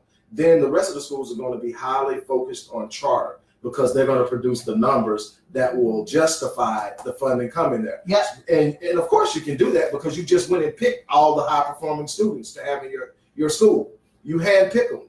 Uh, and then what happens is after they get to a certain point, you're going to find what nobody's ready for. Yep. And that's, they're going to stop funding charter schools, because they're not required by the government or so, the Constitution to do it. In to do the it. Yeah. Because there's no Constitution that says public education is a right. And so what's going to happen is all schools are going to be privatized. So now we're actually educating for profit. Yep. And and, and so, again, guess who's going to suffer the most? Black people. And when you cannot, and when you're not properly educated, and I'm not talking about with a degree. I'm talking about my evid my definition for education has always been, when I wrote Miseducation yes, of Black Youth in America, mm-hmm. my, my, my definition of education is to prepare a child to go out into a world in which they are, in which the, that a world that is inherently mm-hmm. hostile towards them, and not only compete, but win. win. So you prepare them and empower them. Yes. That means far more than academic skills. Yes. First and foremost, before you get to academic skills, a kid has to know who they are. Life skills. Identity. Self-identity. If I don't have self-identity, I don't have self-love. Yes. If I don't have self-love, I can't see myself in a place any further than somebody else tells me That's I right. can be. That's and right. as long as I don't have self-love, you can tell me what I'm worth. You can tell me anything. And you can tell me what I can do. Yeah. And so I don't want to dominate this, because we've been waiting on this young lady on this young lady to come in and share our story, because I think she's going to provide a very enlightening uh, perspective. People need to see a voice. People need to see a right. face. People need to see something other than statistics. Right. We put numbers That's on right. things, and we lose sight of the fact. Yeah. And I was explaining this really to Marion, and then I'm going to turn it back over to you. Okay. I was explaining this to Marion, it, maybe it was this morning or yesterday, that one of the biggest problems we have is that we don't have a face on it. It's it's all numbers. We got statistics. And so when someone says something, they see a statistic and they can't connect to it. So that's this growing apathy for it, because I don't understand it. I can't see it. And so you have uh, what they don't really see. And this is the big part. With what you went through, mm-hmm. it was traumatic for you. Mm-hmm. And people might get that. People see that and say, oh, my God, yeah. that's so hard. Yeah. Bless her heart. What they didn't see is how it tore a family up. Right. Mm-hmm. What they right. didn't see is that some people that we're not going to meet tonight right. are still in need of counseling and probably didn't get it. Right. And that that is is a is a downward spiral. Spiral. Let me show you how. She has a brother. I don't know if she does, but I'm saying just using her as an example. Mm-hmm. She has a brother who totally loses it because his sister is gone. And then when she finally comes back, he hears the stories about what she's doing. He's traumatized. Mm-hmm. Now he goes to school. He acts out. Yeah. Because he's a black boy, they're going to automatically classify him as oppositionally defiant. Yeah. And so now they're going to start putting him on medication. The same psychotropic medications that his dad is probably in prison for, for selling. There you go. Because it's one, uh, Ritalin, one Adderall. molecule over off of being cocaine. Adderall. An another. Adderall. They're going to one put him on. One molecule off from being cocaine. Cocaine. Okay. So now you, you, you got him in there. So you got him doped up and sit down for, to do something that he was never meant to do in the first place. That's See, right. he was never meant to sit down between the ages of four and ten. They need to they be active. Busy. They need to be exactly. moving. They need to be singing. They need to be up and touching. They need to experience and think, and touch cool. things. Mm-hmm. You know. And so what, what what you've done is you're asking a five-year-old is, is the age they start doing this to him at five. You're asking him to sit up and do something that a twenty-year-old has trouble doing. Right. Right. And then you sit up and say it's oppositionally fired, because we know now that seventy percent of the teachers in the public school system are middle-aged white women who have a natural fear of him. Black men. I'm talking about at five years old. Yes. They're afraid of him. Yes. And so they want to get him qualified, uh, qualified in some way as being special needs to get him out the classroom. Right. But you're also going to alienate him. Now he's going to go out at some point and do something he probably shouldn't do, harm somebody else. Now they're affected. Yep. Yeah. And, and then keeps it, it keeps going down the line, and it all happened because somebody didn't look out, or somebody wasn't caring. Somebody saw it and didn't say anything. Yes, somebody said something's weird about what's going on over there, but not my business. Right. Yep. And we've got to get away from that. We've got to get away from that. We're gonna we're gonna raise awareness, and that's that's why I wanted Doctor Wallace on the show, so we can talk about the statistics, talk about the issue, talk about the problem. But I wanted to bring Miz Niecy Hamilton on the show to talk about her experience, live and living color. Mm. Uh, a beautiful young lady who experienced sex trafficking. Welcome, ma'am. Hey, y'all. Thank you so much for being on Bounce Back Mondays with Doctor B. I'm so glad that you can make it. How was your other event? Oh, my God. It was amazing. I am so tired. Those kids drove me crazy. I came here with my... You got your reindeers on? Oh, my right. God. I went ice skating for the first time in okay. my life. I'm thirty-two years old. So I thank you guys for allowing me to have that experience and stuff. Cause He's been holding it down. We've been going at it. No, I can tell. It's raw in here. here. I'm in here like, hold on. With some passion around yes, us. Yes. You know, I'm listening. So. so tell us about tell us about you. Who is Niecy Hamilton? Oh man, that is a loaded question. Yes. Um, I'm just discovering myself. Okay. When when I was born, um, my mother left me in the hospital. So I don't know if my name is my name or if my birthday is my birthday. Yeah. But I just roll with it. Yeah. And you know, the, the thing about being about having that encounter with learning who you are is experiencing the Bible, because in the Bible you wasn't a game changer until you became a name changer. Yeah. Right. So all my life my family called me Niecy, and I'm thinking, you know, the normal N I E C Y, till I had that, you know, one experience with God where I get so upset with him and I'm like, okay, hold on, dude, you, you gotta come back, rewind, let's back this up, what's really going on? And so when I look up the word Niecy, and I'm like, man, God is my best. Oh, yes. I go back, and then I look at the origin, the Hebrew origin, yes. the Jewish origin, because I wanted to make sure. I'm like, God, let's, let's make this. Let's make sure that this is what this is, because this is a Holy Ghost experience that I'm experiencing with you, and and people forget that God will, you know, impartation is real. Yes. It's right. necessary. Yes. That's right. where we get passion from, yeah. impartation. Right. And when you are experiencing that spiritual moment of impartation, he will drop what I call success nuggets. Mm-hmm. And those success nuggets are very, very important, because that's that's your time where your spirit is so keen, where you yeah. can hear everything that the Lord is trying yeah. to tell mm-hmm. you at that you yes. know, particular moment. And I was so keen. I was eager to learn. After I learned, okay, Niecy, he went back and he said, okay, to make sure you know it's real. Then he gave me, um, he said, I'm a father to the fatherless. Yes. Mm-hmm. And when he gave me that, I'm going through my life like, oh, okay, I ain't never met my daddy no way, so this got to be true. Yeah. You know, I got right. to be related to this. That's right. You know? yeah. That's why I talk about that's my yeah. dad. Yeah. You know, he's yeah. daddy well, God to me. You know, I, I, I tell people all the time, you know, there's a difference between religion and yes. having a direct relationship with Absolutely. God. Absolutely. And your relationship with God is like any other relationship. It hasn't started until y'all had y'all first. Yes, yes, that is so true. You know, that is everybody's so walking true. Around and, oh my God, we don't say that. You don't, we don't say God like that. Like, that's and, my bad. And, and like, you know, don't question God. I'm like, but they, but they, but they question. You know, and I'm like, I'm like, Jesus you know, question on the cross. So y'all say, yeah, yeah. you know, you talk about David. David, you just say. David, my whole thing is, you know, David's in a position where he is. Saul is trying to kill him. Kill right? him, yeah. And what he writes to God is, hey, look, what's up with all this shit? What's going on? You said you you you told me you enjoy praise. You and you told me you inhabit the praise. praise the but then what they but that did was just what David told them. Mm-hmm. I can't praise you from the grave. I can't praise you from the grave. So what you gonna do about this? Do it. Okay. And then later on he has to come back and say, although I walked through the valley of the shadow. Why? Because when I told him I needed him, yeah.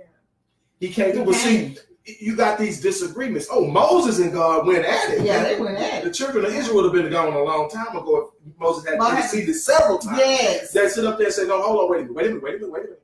Yeah. A thirty-five day journey took forty years. Really, Moses?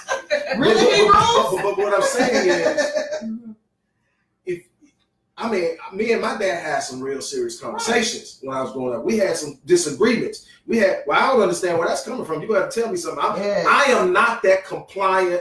I'm just going to do. What, what do you mean? Yeah. yeah. Now, you don't have me sitting over here all this time. Now you tell me I ain't supposed to be here. What's up? Right. You, you know, I need some understanding. But that moment mm-hmm. where you actually sit up and say, hold on, dude, wait a minute. Right. That he said, now I can talk to you. Right. Because now you're not emulating mm-hmm. a relationship with me. You got a real you, relationship. You're coming at me. And I ain't mad. My whole thing is you, you you don't really know God if you're thinking God is looking to punish you. No. Or looking to destroy you. You can't possibly know no. God and the consciousness and the power of God that resides in you. That's what when, when Christians get to talk to me, I'm saying, you're a Christian by name only. Yeah, I mean, it's something that I, you never hear well, me. To be Christian is to be Catholic, for number one. Number right. two, I'm right. not Christian. I'm Jewish. And right. so, Hebrew. So, I'm all close. the way. Yeah. So, so, I'm all so, the way. Jewish. But see, now you gotta have some history. Yeah, you gotta have a history. Okay, we can't do that in here. Oh, we can't do that. That's a different show because yeah. we ain't gonna get to this. Because baby, that was just the. So you gotta have some. You gotta have, come on. But what I just talked about? Yes. Did I just not yes, talk about did. identity? Yes, you did. Well, you don't know who you are. Yeah. yeah. You already lost. Treat you any kind of way, yeah, do you in any other kind of way. Oh, you know who you are. You had that conversation with God. You had that conversation right. with your daddy. Yeah, I did, and he came down. He told me the truth, and he helped me to understand who I was in my position, in my place. And then once I understood that about myself, then instead of looking at the Bible like it was a book, I started looking at it like it was a history lesson history. for me. So then I started, then once it became a history lesson, then it became leadership lessons. So these yes. were lessons from leaders. So I started going through my own history to see which leader my life emulated the most so I could figure out how to not do it the wrong way and then how to do Again. it the right way. Yeah. Yes. Right. And so the first leader that rang a bell to me was Rahab. Mm. Okay. Oh. Rahab was. So wait, uh, she was a whore? Yeah, that's what they say, that's right? She was a whore. Rahab was a whore in the Bible, y'all. You know how many lessons? Okay. Yeah, that's yeah. Not prostitute. She was a prostitute. She was sex trafficked.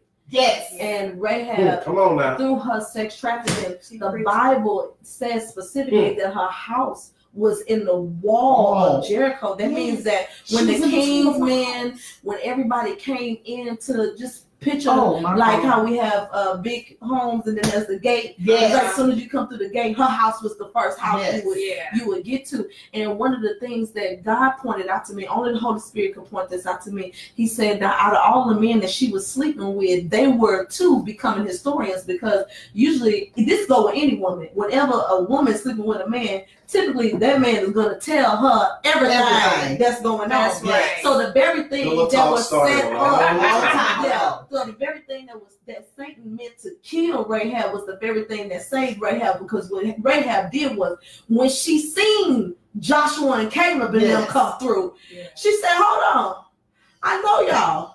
My people know y'all. My people scared of y'all. What y'all doing over here?" See, she brought the conversation to them. To them. Uh-huh. And so then she was able to come up with a conclusion. Okay, well, I know you here for something because my people scared of you. So what can I bargain with you before we even get this, get this thing started? Right. Yep. And so Joshua is looking like, well, hold on. I can, I, you know, I'm thinking I'm going to have to run away from you. Are you sure this serious? Are you sure you want to do business? She's like, yeah, I want to do business with you. Here's what I'm willing to do. And so Joshua goes, well, what do you want in return? And she said, all I want is for you to save my family. In that very moment, Rahab, who was not only a prostitute, but a victim of human trafficking, became a war hero and a war strategist. She became the first African-American woman to have a voice during a time where women were not allowed to have a seat at the table. Yes. She gave us our seat at the table. The second woman who was the victim of human trafficking was Esther.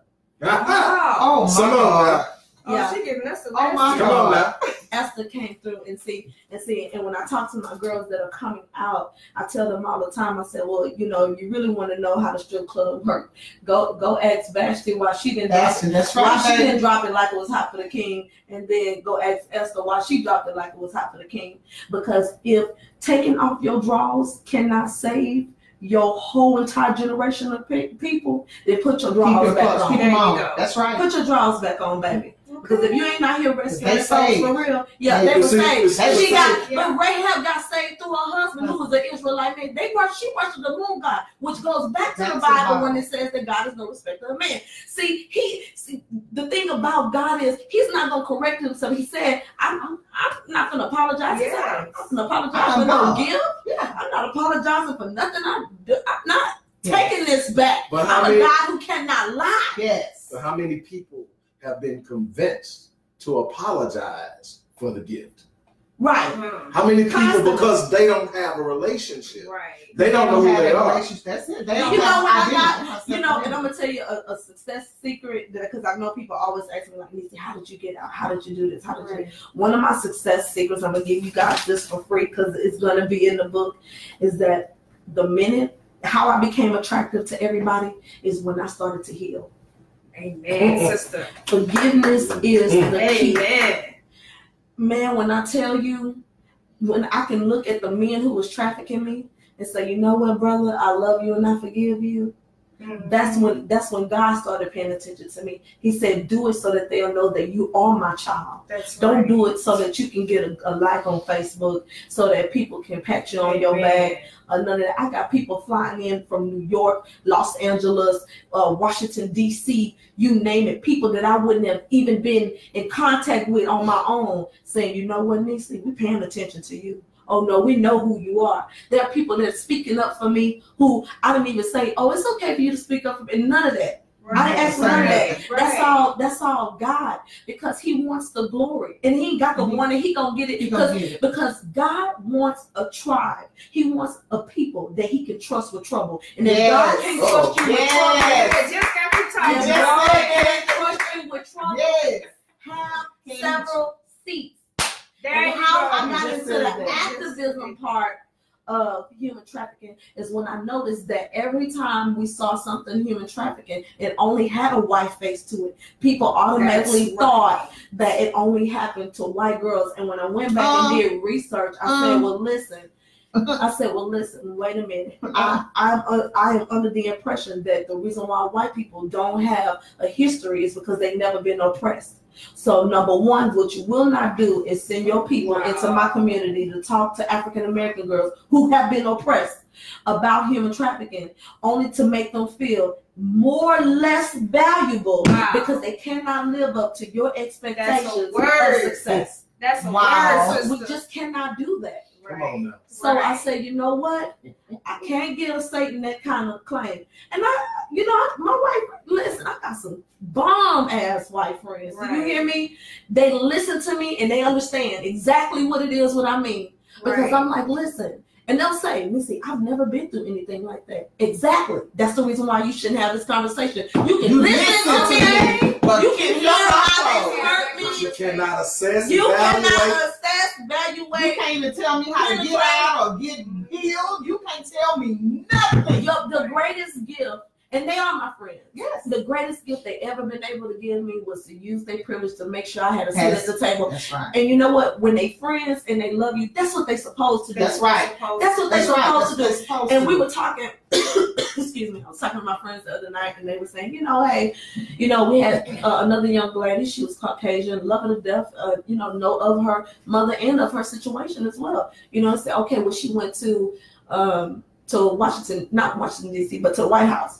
To meet with Trump, who's our first lady of the United States, is also a victim of human trafficking, and she's never yes. talked about her own story right. or what it means to her. Because she's my thing, order, right? yeah, she's a male order bride, and being yeah. male order bride is an element of human yes. trafficking. Yeah. And so, and what I learned from that—that's how she got to the United yeah, States, yes, right? So it's like she, you know, because the issue has never been addressed.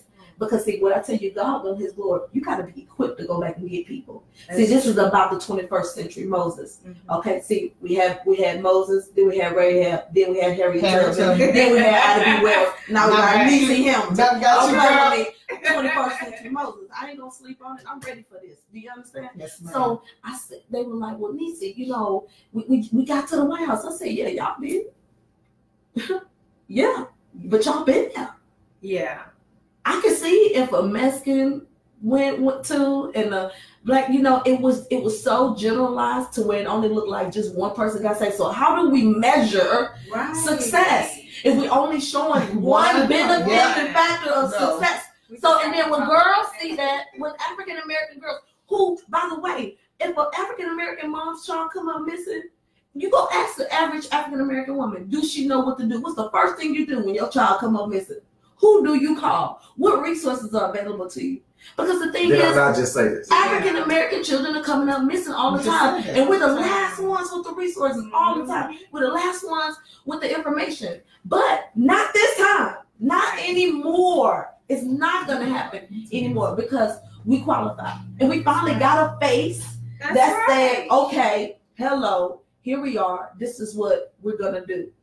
Foster care is a joke. We talked about that. We just talked about that. And I can, and I can talk about it. Okay, because so I aged out of foster care at fourteen. Don't ask me how. But so, I did. So tell me, how did you become a victim of sex yeah. trafficking? Was it from foster care? Yes, there is a foster care to human trafficking pipeline. Okay, yeah, real yeah. talk. We just talked about real it. talk. Yeah, I, my um, the judge. I didn't even have an attorney at that time. I was fourteen. The judge emancipated me from my mother. They sent me back home. Seven months after they sent me back home, my grandmother passed away because I was already considered an adult minor or whatever. My mother was locked up in jail at that time. She was, she had not uh, been deceased. I was like a little adult walking around. Wow. So um, here it is. I'm in, a, in an apartment because my grandmother had housing. And, you know, it takes time for you to clean up the apartment to get it ready for somebody else. Mm-hmm. I'm living in a dirty mattress in that apartment, you know. Yeah. Just trying to live because I'm doing the last thing I seen happen, which was, you know, egg, scramble an egg, yeah. you know, butter, sugar, and rice, yeah. you know, Kool-Aid, you know, make do what it do. Keep that secret. Don't say nothing until your run is over right. or whatever. End up homeless behind a Walmart because the housing people are like, well, you got to go. You know, you can't stay here. What are you doing here? Or whatever. Behind Walmart in a, in a cardboard box.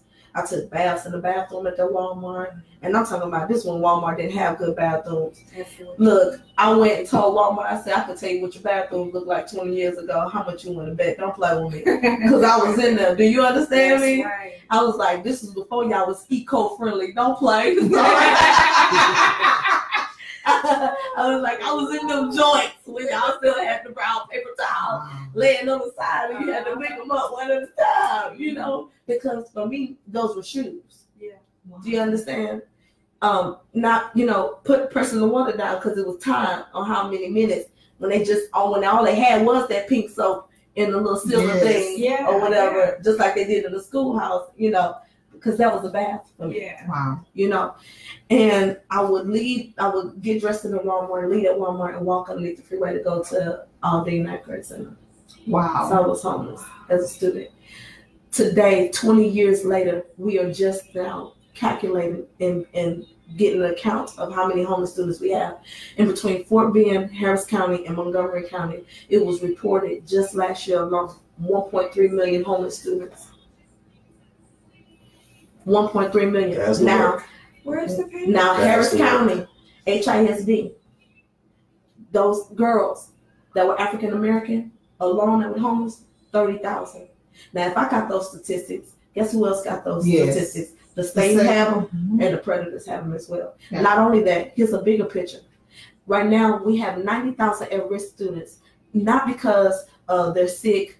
Uh, not because, because, and here's the thing about children. Children are more prone to illness mm-hmm. and at risk of health, you know, factors. Mm-hmm. It's just because their parents are incarcerated. Yeah. So for me, if my parent is incarcerated and you guys are in law enforcement and you, and you know that there's an even more risk factor, how come we can't bridge the gap and have a relationship there? Where's the mentorship program at right there? Don't give me the girls and boys club.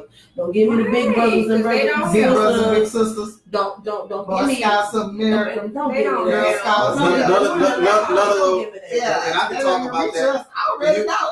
And you know this. You know this from experience.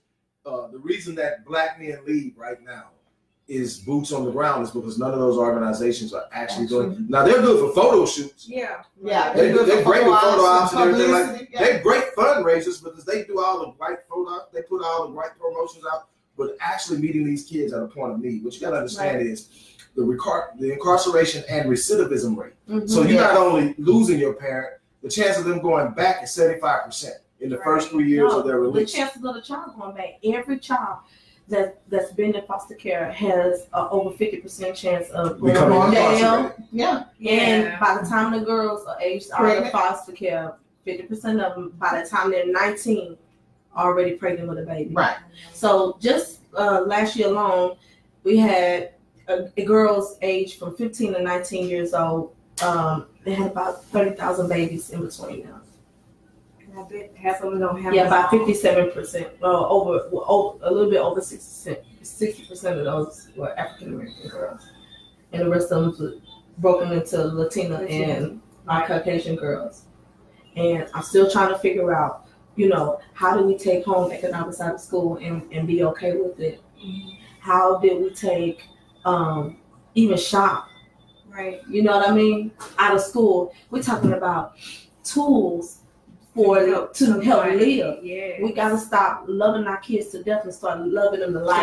Them to life. We we love them to death so much that that they missing out on opportunities to be great parents. Right now, they learn how to be great spokesmen for whatever it is that they choose they want to be. We keep telling kids, hey, you can be whatever it is you want to be, but whatever it is they want to be, we're not even being for ourselves. Right. So right. who? How do we? How do we stop that and and then reset? That that that trend right there, because it, adultification is like the number one thing of how girls are getting trafficked. And then there are different type of pimps. You know, the, the first pimp that most girls are gonna run into is a Romeo pimp. Is it somebody else? Um, interested? Nice. No, no, no, they ain't not interested in them. They gotta be interested. They just don't listen. Okay, that's it. Yeah, they, they gonna listen. listen. And you gonna tell all your business to them, and they're gonna get as much information from you as they can. And then if they ain't even gonna ask you for no sex. They're gonna go three, four, five, six months without sex, and be, and, they, and you thinking, oh, this guy loves me, mm-hmm. he cares about me, he's thinking about me. Mm-hmm. You know, this is the one I need to be with. He buys stuff. Yeah, oh yeah, yeah buys stuff, definitely. Whatever, you know. Gucci, Fendi, Prada, whatever it is, you know, he got it. You ain't asking no questions. Want to get your nails done, get your hair done, you know. Okay. That's what it is. And then you say, okay, well, okay, well, he must be the guy for me. Well, surely, I, surely I can't go wrong in this situation. And then all of a sudden, it's time to pay up. Mm-hmm. It's time to pay back. It's time for me to get a return on my investment. And because little old Niecy, I can't speak for everybody else, with this tenth grade education, I guess I got a debt. And so that's the second sign to sex trafficking. Girls who constantly have a debt that they have to pay, that you're trying to figure out, how are you in all this debt? And you you don't even have any, you haven't even invested yourself in anything. You ain't in school, you ain't you ain't working nowhere. You know, what, what are you doing with your time and your money? Let me stop you. So, Bounce Back family, let's let's clear something up. So, we're talking about sex trafficking, and we have Doctor Rick Wallace and Missus Niecy Hamilton in the room. Mm-hmm. And um, we were talking about sex trafficking, snatching kids off the side of the street, snatching them out the neighborhood. Okay, that's them. Not sex trafficking. Hold on. Mm-hmm. So, Niecy just brought in a whole nother topic. We're talking about prostitution. Mm-hmm. We're talking about it in that sense. Uh, as young, a child. As a child, though. Mm-hmm. Being, you meeting somebody and they telling you all this right stuff. They're not even asking you for sex, you said. Mm-hmm. They're just buying you stuff. Mm-hmm. Then you got to pay a debt. And so how you pay that debt, Niecy? Well, you do whatever it is that they tell you you got to do. And, and, and it ain't it ain't pretty. I was working from maybe um, six o'clock that morning to six o'clock that next morning. it's it's like um, if you don't make the money that you're supposed to make that night, then you can't get nothing to eat. What? No, you can't eat. So if, how do they determine how much money you're supposed to make? I mean, you bring it to them. They'll tell you the quota that we leave fifteen hundred dollars. Don't come back until you have that. Or you can't eat. You can't have nowhere to sleep that night. And you got to remember, you totally invested at this particular time. Because he done bought you all this well, stuff. Well, he done bought you all this stuff. But not only that, there's probably a disconnect between you and your family. So this is all you got. You done told him all your business. He got enough ammunition against you to where he can use it against you. And you, which includes threatening your family. Yeah, which includes threatening your family. Threatening, I my family's been threatened That's so many it. times. It, it it it's just it's just unbelievable. It's just unbelievable. So one of my questions, I, I hate this because we we we got our other host here. She come on at seven, but we got we gonna work this. Uh, okay, we're gonna work it till seven. One of my questions is, why didn't you leave or run away? That was one of the, why didn't you leave? How do you leave and run away? I was already, I was already, was already abandoned. Homeless. Didn't yeah, I was already go. abandoned. The state abandoned me. My family abandoned me. My Y'all mother couldn't to this? help me. My grandmother Your grandmother was, was your deceased. grandmother was dead. Your yeah, mother I was never in jail. My, I never she never knew her dad. Y'all hear this? Who who was gonna help me? I was a black girl that was lost in the system. I was forgotten about. Nobody came to figure out what was going on with me. I unenrolled myself out of school, enrolled myself into G E D. Everything I ever done from the age fourteen up until now, I always died. I did, and you know, and I and I deal with that. Even even being um, married in my relationship with my husband, it has to be in my name, because if it's not in my name, then the least I know, if you decide to leave me, at least I'll have it's mine. It's mine.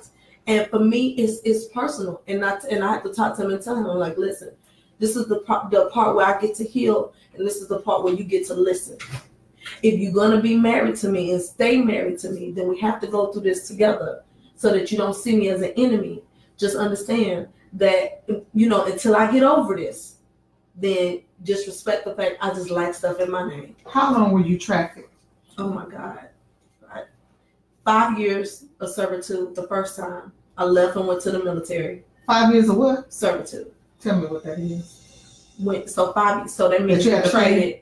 Yeah, so to be sex trafficked means to be traded. Mm-hmm. I was traded about ten to fifteen times a day, or a night rather. And so that means that I've probably been raped about four to six thousand times. Oh, oh my God. God. Mm-hmm.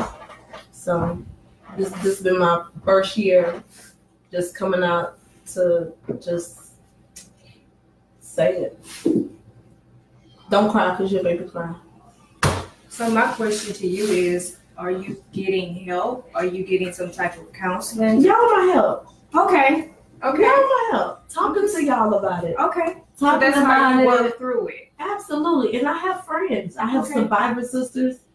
Um, shout out to Rachel. Shout out to Um, um, Marion, and shout out to Tracy, okay. uh, Heather, Sadali, uh, the booty of my husband, right now, uh, just uh, you don't make me cry. Uh, Catherine, she's here. Catherine Flowers, yeah. Um, it's uh, Charles Andrews, um, my my adoptive parents. Um, well, good. I just asked that question because I deal with young women too that have been sex, sex trafficking, mm-hmm. and they're in the Harris County Juvenile system, mm-hmm. and so they yeah, y'all have a care program. Similar.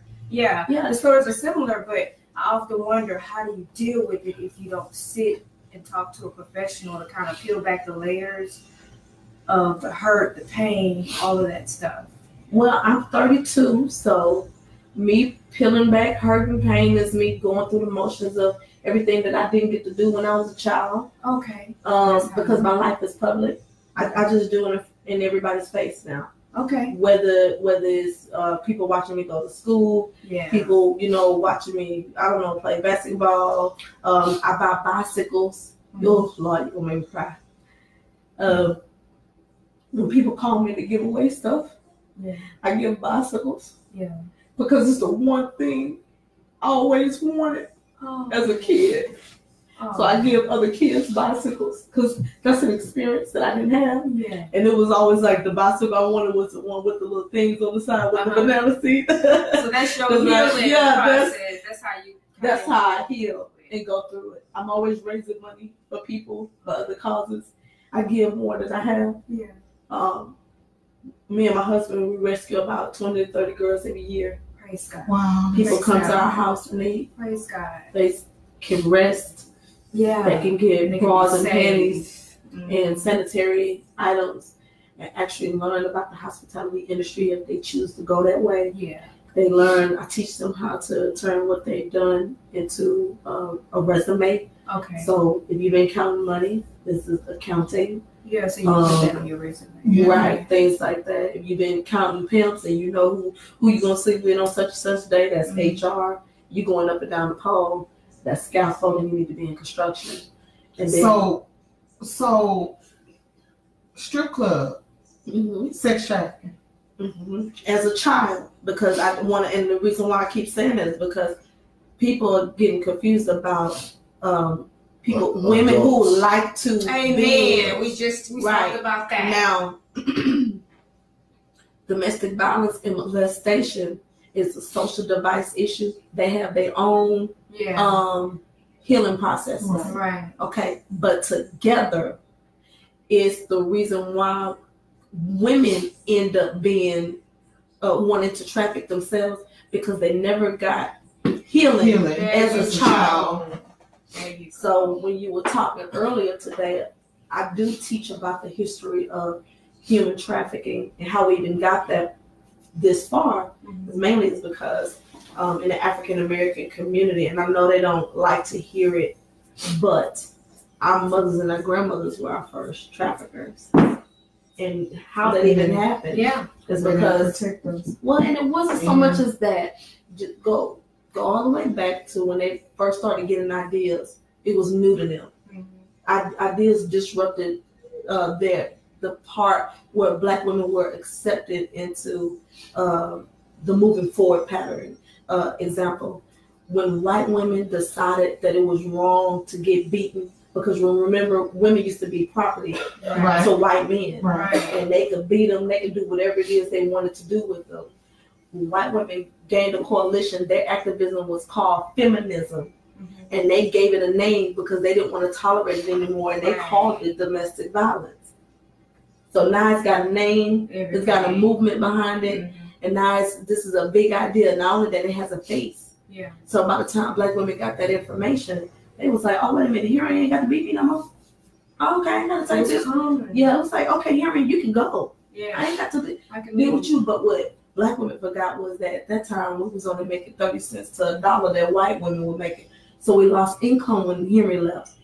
So right. we stayed. we stayed with Henry, who was already whooping us and trying to equate himself to white men's uh, ideologies of, you know what I'm saying? Right. That's and right. So then it was like, okay, well, now I got you where I want you to be. Now I can have whatever it is I want from you, yeah. including your children. There you wow. go. There and, you go. And right you there. know, now you on something that's got me hot and yeah. something I've been talking on all the time. We don't want to talk about incest. We don't want to talk about it. We don't want to talk about incest. We don't want to talk about it. It wasn't for us. That's why we're going through. That's why we're going through. You know, we don't want to talk about it. And we don't want to talk about the prevalency yes. and how pervasive it is and how common. You know, you know, I, I thank God for my wife. My wife my, herself wasn't trafficked, but she's a survivor of sexual assault as a minor. And she had to go through God the healing process. And one of the things that I've talked about and that we discussed before she and I became a couple was the need for Black men to be able to hear, to understand, and to love Black women back to life. Yes. Mm-hmm. And that's been my goal. That's one of the things I teach the mentors, Clarice, yeah. uh, jo- uh, Michael, Jordan, all yep. of, is that mm-hmm. we have to love our women back to life. We got to give them the space to heal. Right. Instead of judging them, we got to understand how they're behaving, why they're behaving that way, mm-hmm. and then give them the space and the security and the safety to say, I can become whole again. And then we've got to be honest with ourselves. Listen, see, we have a problem in, in the we have a problem in the Black home with silent condemnation. Yes. What silent condemnation is, I know you're doing this to my baby, but I'm not going to say, gonna say anything. And then you talk about the church is where that is being taught. And nobody wants to say that. Right. But pastors were telling black women, don't report him because he's the breadwinner. Right. So he's sitting up doing this. You know he's doing That's it. believable. I and, and and I can and I can say that from experience, only because from eleven to thirteen, my mother, who was a product of a rape, yeah. was forced to have a relationship with her sisters and with her sister and brother father.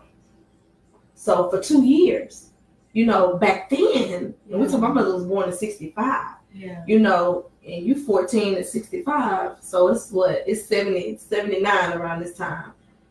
Uh, well, take maybe seventy-five mm-hmm. around this time, nineteen seventy-five. You know, black kids weren't allowed to drink coffee. Right. You yeah, know, we like, you, you out your mind. You know, my mother was already drinking coffee yeah. and already doing things and experiencing, you know, going through adultification mm-hmm. and really just trying to figure out if I have to do this or whatever, how come um, I'm not treated like the rest of the, yeah. you know, kids, kids in the family. Mm-hmm. And so that that significant moment in her life turned into her having sex with all the male family members. Wow. And so because of those incidents, growing up as a child, whatever they didn't, whatever the family didn't, you know, deal with with my mother, I got it. That there you go. So what we call uh, generational curses is really, you know, language-wise, is epigenetics.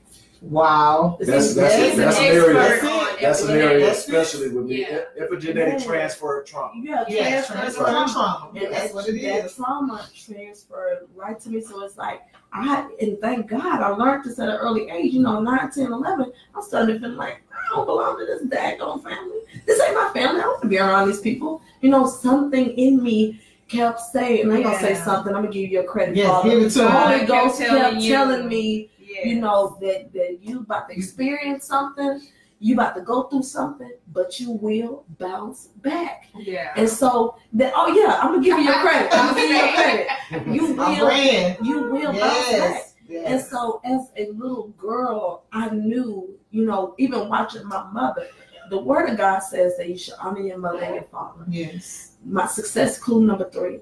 I am not where I'm at because human trafficking made me who I am. I defeated human trafficking. That's why I'm where I'm at. Yes. But I am successful because I decided to honor a mother that I did not know and a father that I could not see. Anyways. There you go. Hmm. Anyways. I honor them anyways. That's powerful. Whenever I do stuff, I say, I want to thank my mother. My mother did so much crack, I don't want to do crack. Yeah. And yeah. she, you know what I'm saying? I say, well, my mother was was doing crack. I'm cracking books and cracking jokes. What's up? Yeah. You know, I turned everything that was so negative about my life to into something positive. positive. That's right. right. You know, I was like, well, I traded a father. I traded a father that I never met for a father that I could meet, and he died for me on the cross. Yeah. You know, how much more wonderful is that story? See, now I can narrate my own life. I could turn it to whatever it is I want to turn it into. That's right. And that's because I do have a relationship with God. I wish the power that I have, I could teach it to every girl right. that I run into, every girl that I meet. That is the hardest thing to teach girls it is. is that you are valuable. And so on my page, even if you follow me, sometimes I don't put it every time, but you'll see me put Dear Black Girl. Yeah. Dear Black Girl, because when I'm saying to myself in that specific moment, I'm talking to that eight-year-old child, that nine-year-old That's girl, right. the ten-year-old, not the haters. I ain't never talking to no I haters. know. I know. I will never right. address a hater. I don't know That's if I right. have to say it five thousand times. That's I'm right. telling you now, you can say whatever it is you want to say about That's me. Right. I'm never going to address you. Because, see, it's one thing about the turtle and the giraffe. The giraffe has a neck because it's his job to see over things. The turtle's job is to do the same thing from where he's at. Yes. Because right. he can see where he's at. That's right. But as long as I am the giraffe, I can see over everything it is that everybody's That's doing. But the minute I start yep. hanging and trooping with turtles yep. and get to reading what's going on, then you do the same yep. thing turtles do. You start right. to move slow, and I can't do it. And because slow because loud. That's not what God. Yeah, you can't move slow looking out. You can't see, move forward. Move but a turtle, a turtle is loud. A turtle is commenting and interjecting based right. on their vision and their perspective. Right, but, but they can't they see, see what the giraffe is seeing. Right. They don't have the capacity, capacity to see what the giraffe right. is. Right, turtles don't even have the capacity to look up. They, they got to look straight forward. Right That's, That's it. it. That's it. That's it. So my whole thing is, it is the giraffe's responsibility to understand that I'm not going to spend my energy yeah. arguing, arguing with you. But if she she laughs because I said. I call them minimal-minded people. Minimal-minded people. You know, the, all, they, all, they, all they're good for is whispering the sweet nothings of negativity into yes. the ears of the people who are trying to get things done. Right. And so when you give them energy, they still can't see what you're seeing. Right, yeah. But now they feel like they've won because they distracted you. Yeah. You focus on the things you can see because they can't see it, and the and vision I'm is yours. I'm so glad you said that. Success clue number four, and I keep on saying this, and I'm gonna keep reiterating this because I talk about human trafficking so much, guys, that Satan wants his credit for it. We have got to give God his credit for it. Yes. We have a survivor. We're talking to somebody who survived this, and girls need to go back and listen to this so they can see, ooh, how can I get over it when they're ready? They might not be ready right now, but somebody might be hearing this and saying, you need to listen to Niecy. You need to hear what she's saying so you can get that, that success, because yeah. she's going to tell you what you need to do so, next. When did you know you were ready? Oh, my God. The, three years ago. Three years ago? Three mm-hmm. years ago, I was ready, not ready. Mm-hmm. I was like, man, if I, how do I tell people that I used to be a hoe? You know, it's like one of those aha moments. You yeah. know, even in math, you got the hoe and the ha, and it's so funny yes. though, because the hoe is actually positive and the ha is negative. Yes. So, for, for all my uh, people that do math out there uh, yeah. in college. But, and I'm like, okay, how, how do I help people understand me better? So what I did was, um, I did something, what they say, if you ever, if you want to keep receiving the things you never received before, keep doing the things you, you never did done, done yeah. or, you know, or, you know, vice versa. Vice versa. Yeah. And I said, um, I said, forget it. This I'm going to run for office. So I'm going to run for office. I said, you know why? Because I see it on the movies all the time where people talk about strippers, you know, being uh, politicians. Yep. And it's never been done before. And I said, well, you're going to have your first stripper run for office. Why not? So I ran the first campaign in Houston against human trafficking. Um, as a as a comedian, as a survivor of human trafficking, mm-hmm. as a mother of seven children, mm-hmm. um, I did it. And, and it's on record. The city got me on record. Oh. T V got me on record. You know, and they were very nice to me. They asked me, how did, they, how did I want my name to be seen? Do do I want uh, certain provisions? Uh-huh. Um, I was allowed to not list my address, you know, things yeah. like that. They respected okay. what I went through, and, and I will give the city and the city attorney they, they credit for that, for protecting me in that right, because I should have been protected. Yeah. And you know what? Everybody that I ran with, I'm sure they might have talked about me behind their back. I didn't hear it. I don't care. It ain't none of my business, because guess what? Whatever somebody think about me ain't none of my damn business. It's your job to have your business, and it's my job to know what the Lord said about me. Thus said the Lord. Right. So, you know, I, I got to go. I got to be about my Father's yeah. business, because I'm like Joshua around this piece. Yes. As for me, that's personal. Yes. And this house, that's generational. Yes. We will serve the Lord. That's so, I love you. Yes. But, um... I was like, I'm just going to do it. And when wow. I did it, so many doors opened. So many people was uh, inviting me in and was ready to receive me. And my story was acceptable in that place, because in that place, politicians are used to leading with a lie and not with the truth. Right. And here it is. I That's led right. with the truth first mm. and never and never had to tell a lie. Right. And so I'm like, well, shoot, I'm safe. And so by the time anybody was like, well, you know this about Niecy, everybody was like, well, yeah, we been know Niecy went through something. She been telling everybody she been through something. You ain't know, you know. So I was listening. Yeah, well, you know, oh, people, okay. yeah, people were listening. That's oh, the thing, okay. you know. They was like, oh, Niecy, you know, did you know this about it? Did you know that about it? Did you? Yeah, and they was like, well, yeah, we already knew. You just not catching up. Yeah, you right. know, okay. we knew about it. She's our baby. She's our sweetheart. She's she no. and let her grow. But I have to interject. That's a, it's a tough story to tell, like what you've been through and what I've been through. Mm-hmm. We come from the ghettos. We come from, like, oh, some yeah. people say nothing. Have a stock nothing. You know what I'm saying? Mm-hmm. And then God has a way of restoring us up to higher than we ever thought we would come. But it is still a hard story to tell because, you know, you got to kind of, like you say, block the negativity because there will be negativity. Of course. And you just got to know that it's going to help other women. So, and that's what I, and that's what we have to focus on. Nobody cares about kids from the hood. We all know that.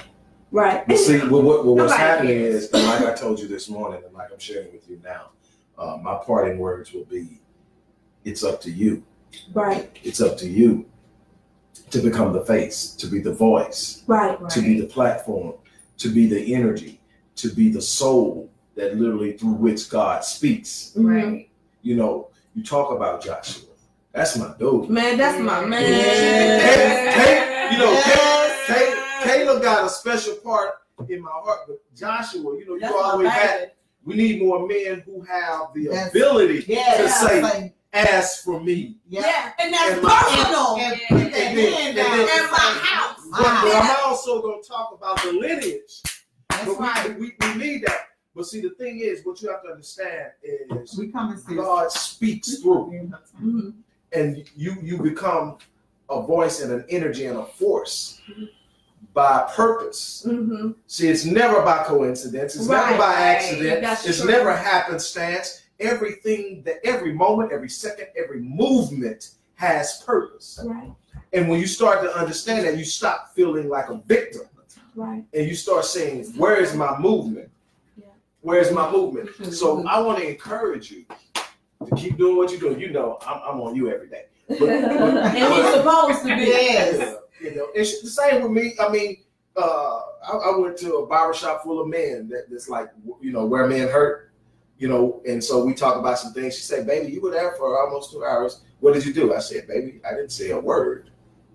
And her, and she said, you didn't say a word. I said, baby, they didn't ask me to say a word, and all of them were talking, and I wasn't going to compete for the space. I just wanted to sit back and observe. Mm-hmm. I was invited to come in, and the person that invited me didn't introduce me, so I wasn't just going to go throw myself in.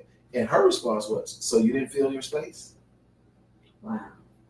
And it, I mean, and it didn't, and I didn't take it as, you know, an attack. Right. She's saying, this is what I expect from you. This is one of the reasons I'm with you. It's because every time you that walk was. into a room, you that feel was. your space. Yes. And so, because I'd already said, I, I really wasn't, you know, I really wasn't knowing if I was going back. Well, I got to go back at least once now. Because, yeah. you know, I, I, I left something undone. Yeah. And so, my thing is, feel your space. That's something my grandfather taught me a long time ago. That's feel good. your space. And when it's all said and done, when you walk away, you leave the legacy. Right. That's why we're talking about Joshua. three thousand, four thousand years yeah. later, we're talking about Joshua because Joshua filled his space. Yes. Wow. And that's all it's about. When you live your purpose, you don't leave your average. Right. When you live your purpose, that's you don't leave right. your mediocre. That's when you right. leave your purpose, you leave people a, are talking about you what you did yeah. fifty years, one hundred yes. years, two hundred years down yes. the line. Your children's children's children right. have a legacy because you walked in purpose. Yes. Right. I just want to leave you guys with this. Um, for all my ladies that's trying to come out, that's trying to understand how to come out, mm-hmm. um, and when you, and while in prayer with God, because most of them do pray, most yeah. of us do pray. Yeah. Um, stop praying to God, having a conversation with Him, because God don't need information for you. Pray to God to be in agreement with Him about what He says about your life. That's right. And that's you good. will be survived. Amen. Um, I am Niecy Hamilton. And I am survived by my husband, Kenneth Hamilton, who is uh, the lowercase Lord of my life. And he covers me.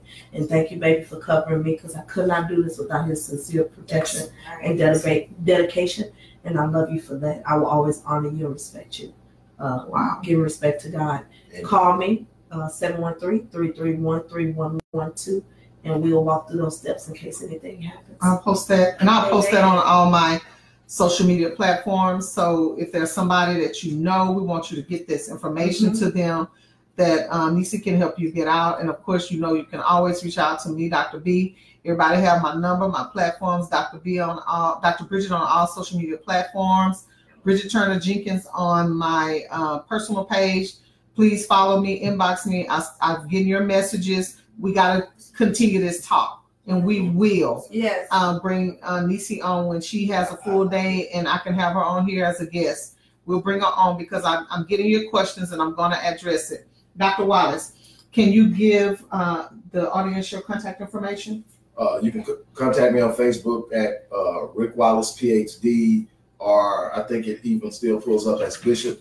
Uh, you can find me on YouTube at, at The Black Voice uh, or Rick Wallace, P H D. You can find me on Instagram at Rick Wallace twenty-one, Twitter at Twitter Rick Wallace twenty-one. What's your YouTube channel? YouTube channel is The Black Voice. Come check us out. We're rebuilding over there. They took down a twenty thousand subscriber page. We're starting over from scratch, but we're still moving strong and building. Come over there and check out the work we're doing. We're not just talking about community work. We're also talking about personal development and building each other yes. up individually. Yes, and that, and y'all know that's what Doctor B is about. I want to shout out to Cassandra, who's due to be on right now. I have went over in her time. Sis, I apologize for that. I usually get up and get out of here on time. We got deep into the conversation. Thank you so much, guys, listening. May the Lord watch between me and you while we're absent one from another. This we ask in Jesus' name. I love you with the love of the Lord, and I will see you here, same station, same time. Love you. Bye. Bounce back. Bounce back Mondays with Doctor B. Oh my God. Yeah, we got a son waiting at the basketball. Oh, okay.